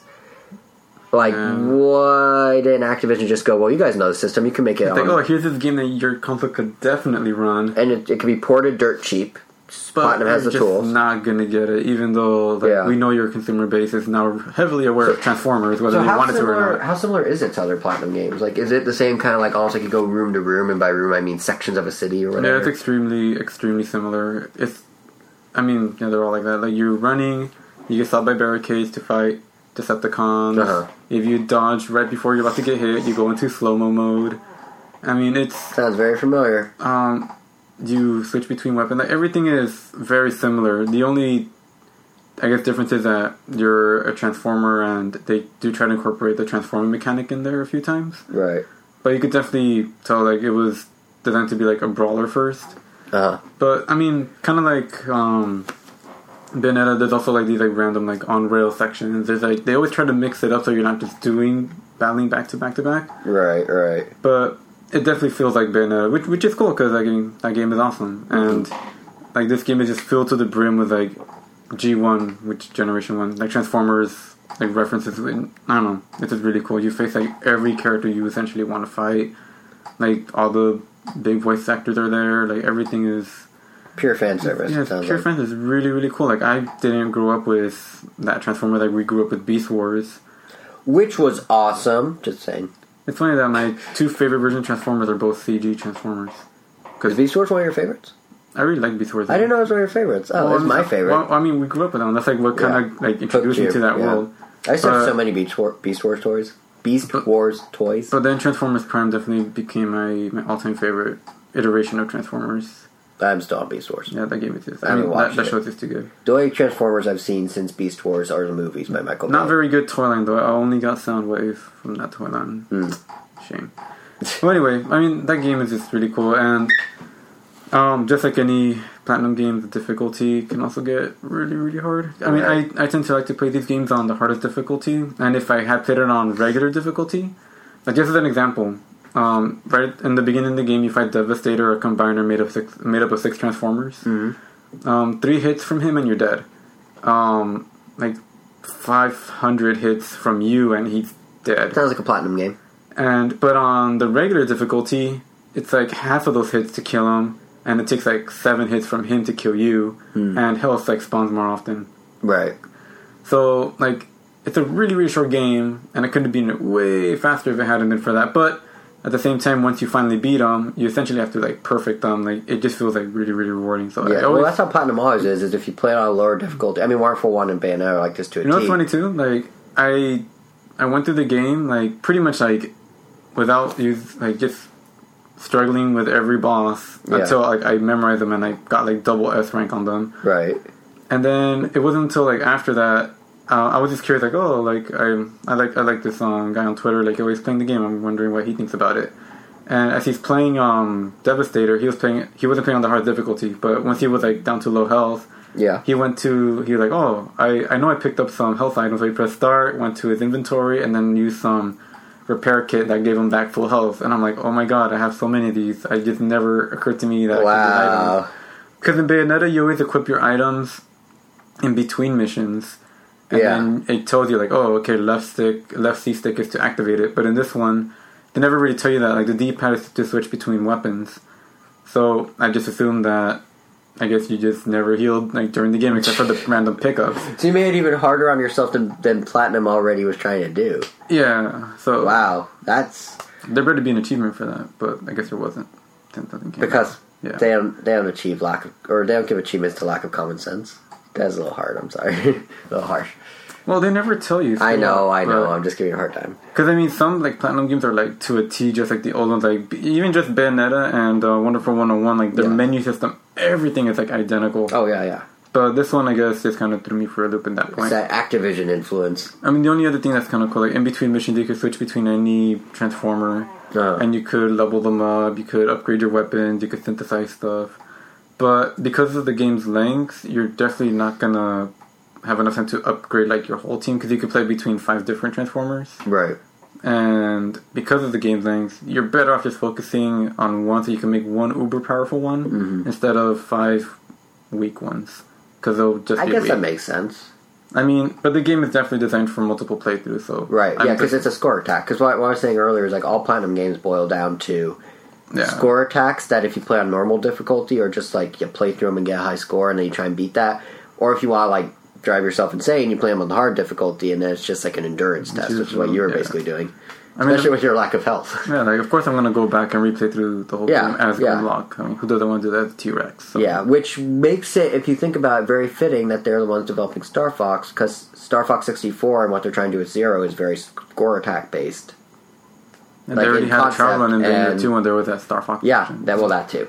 But like ba- Platinum's good at score attack style gameplay, and Star Fox Zero is a callback to the score attack Yeah. style. Star Fox they go hand in hand. Yeah, with that in mind, like the the length is perfect for that because you don't.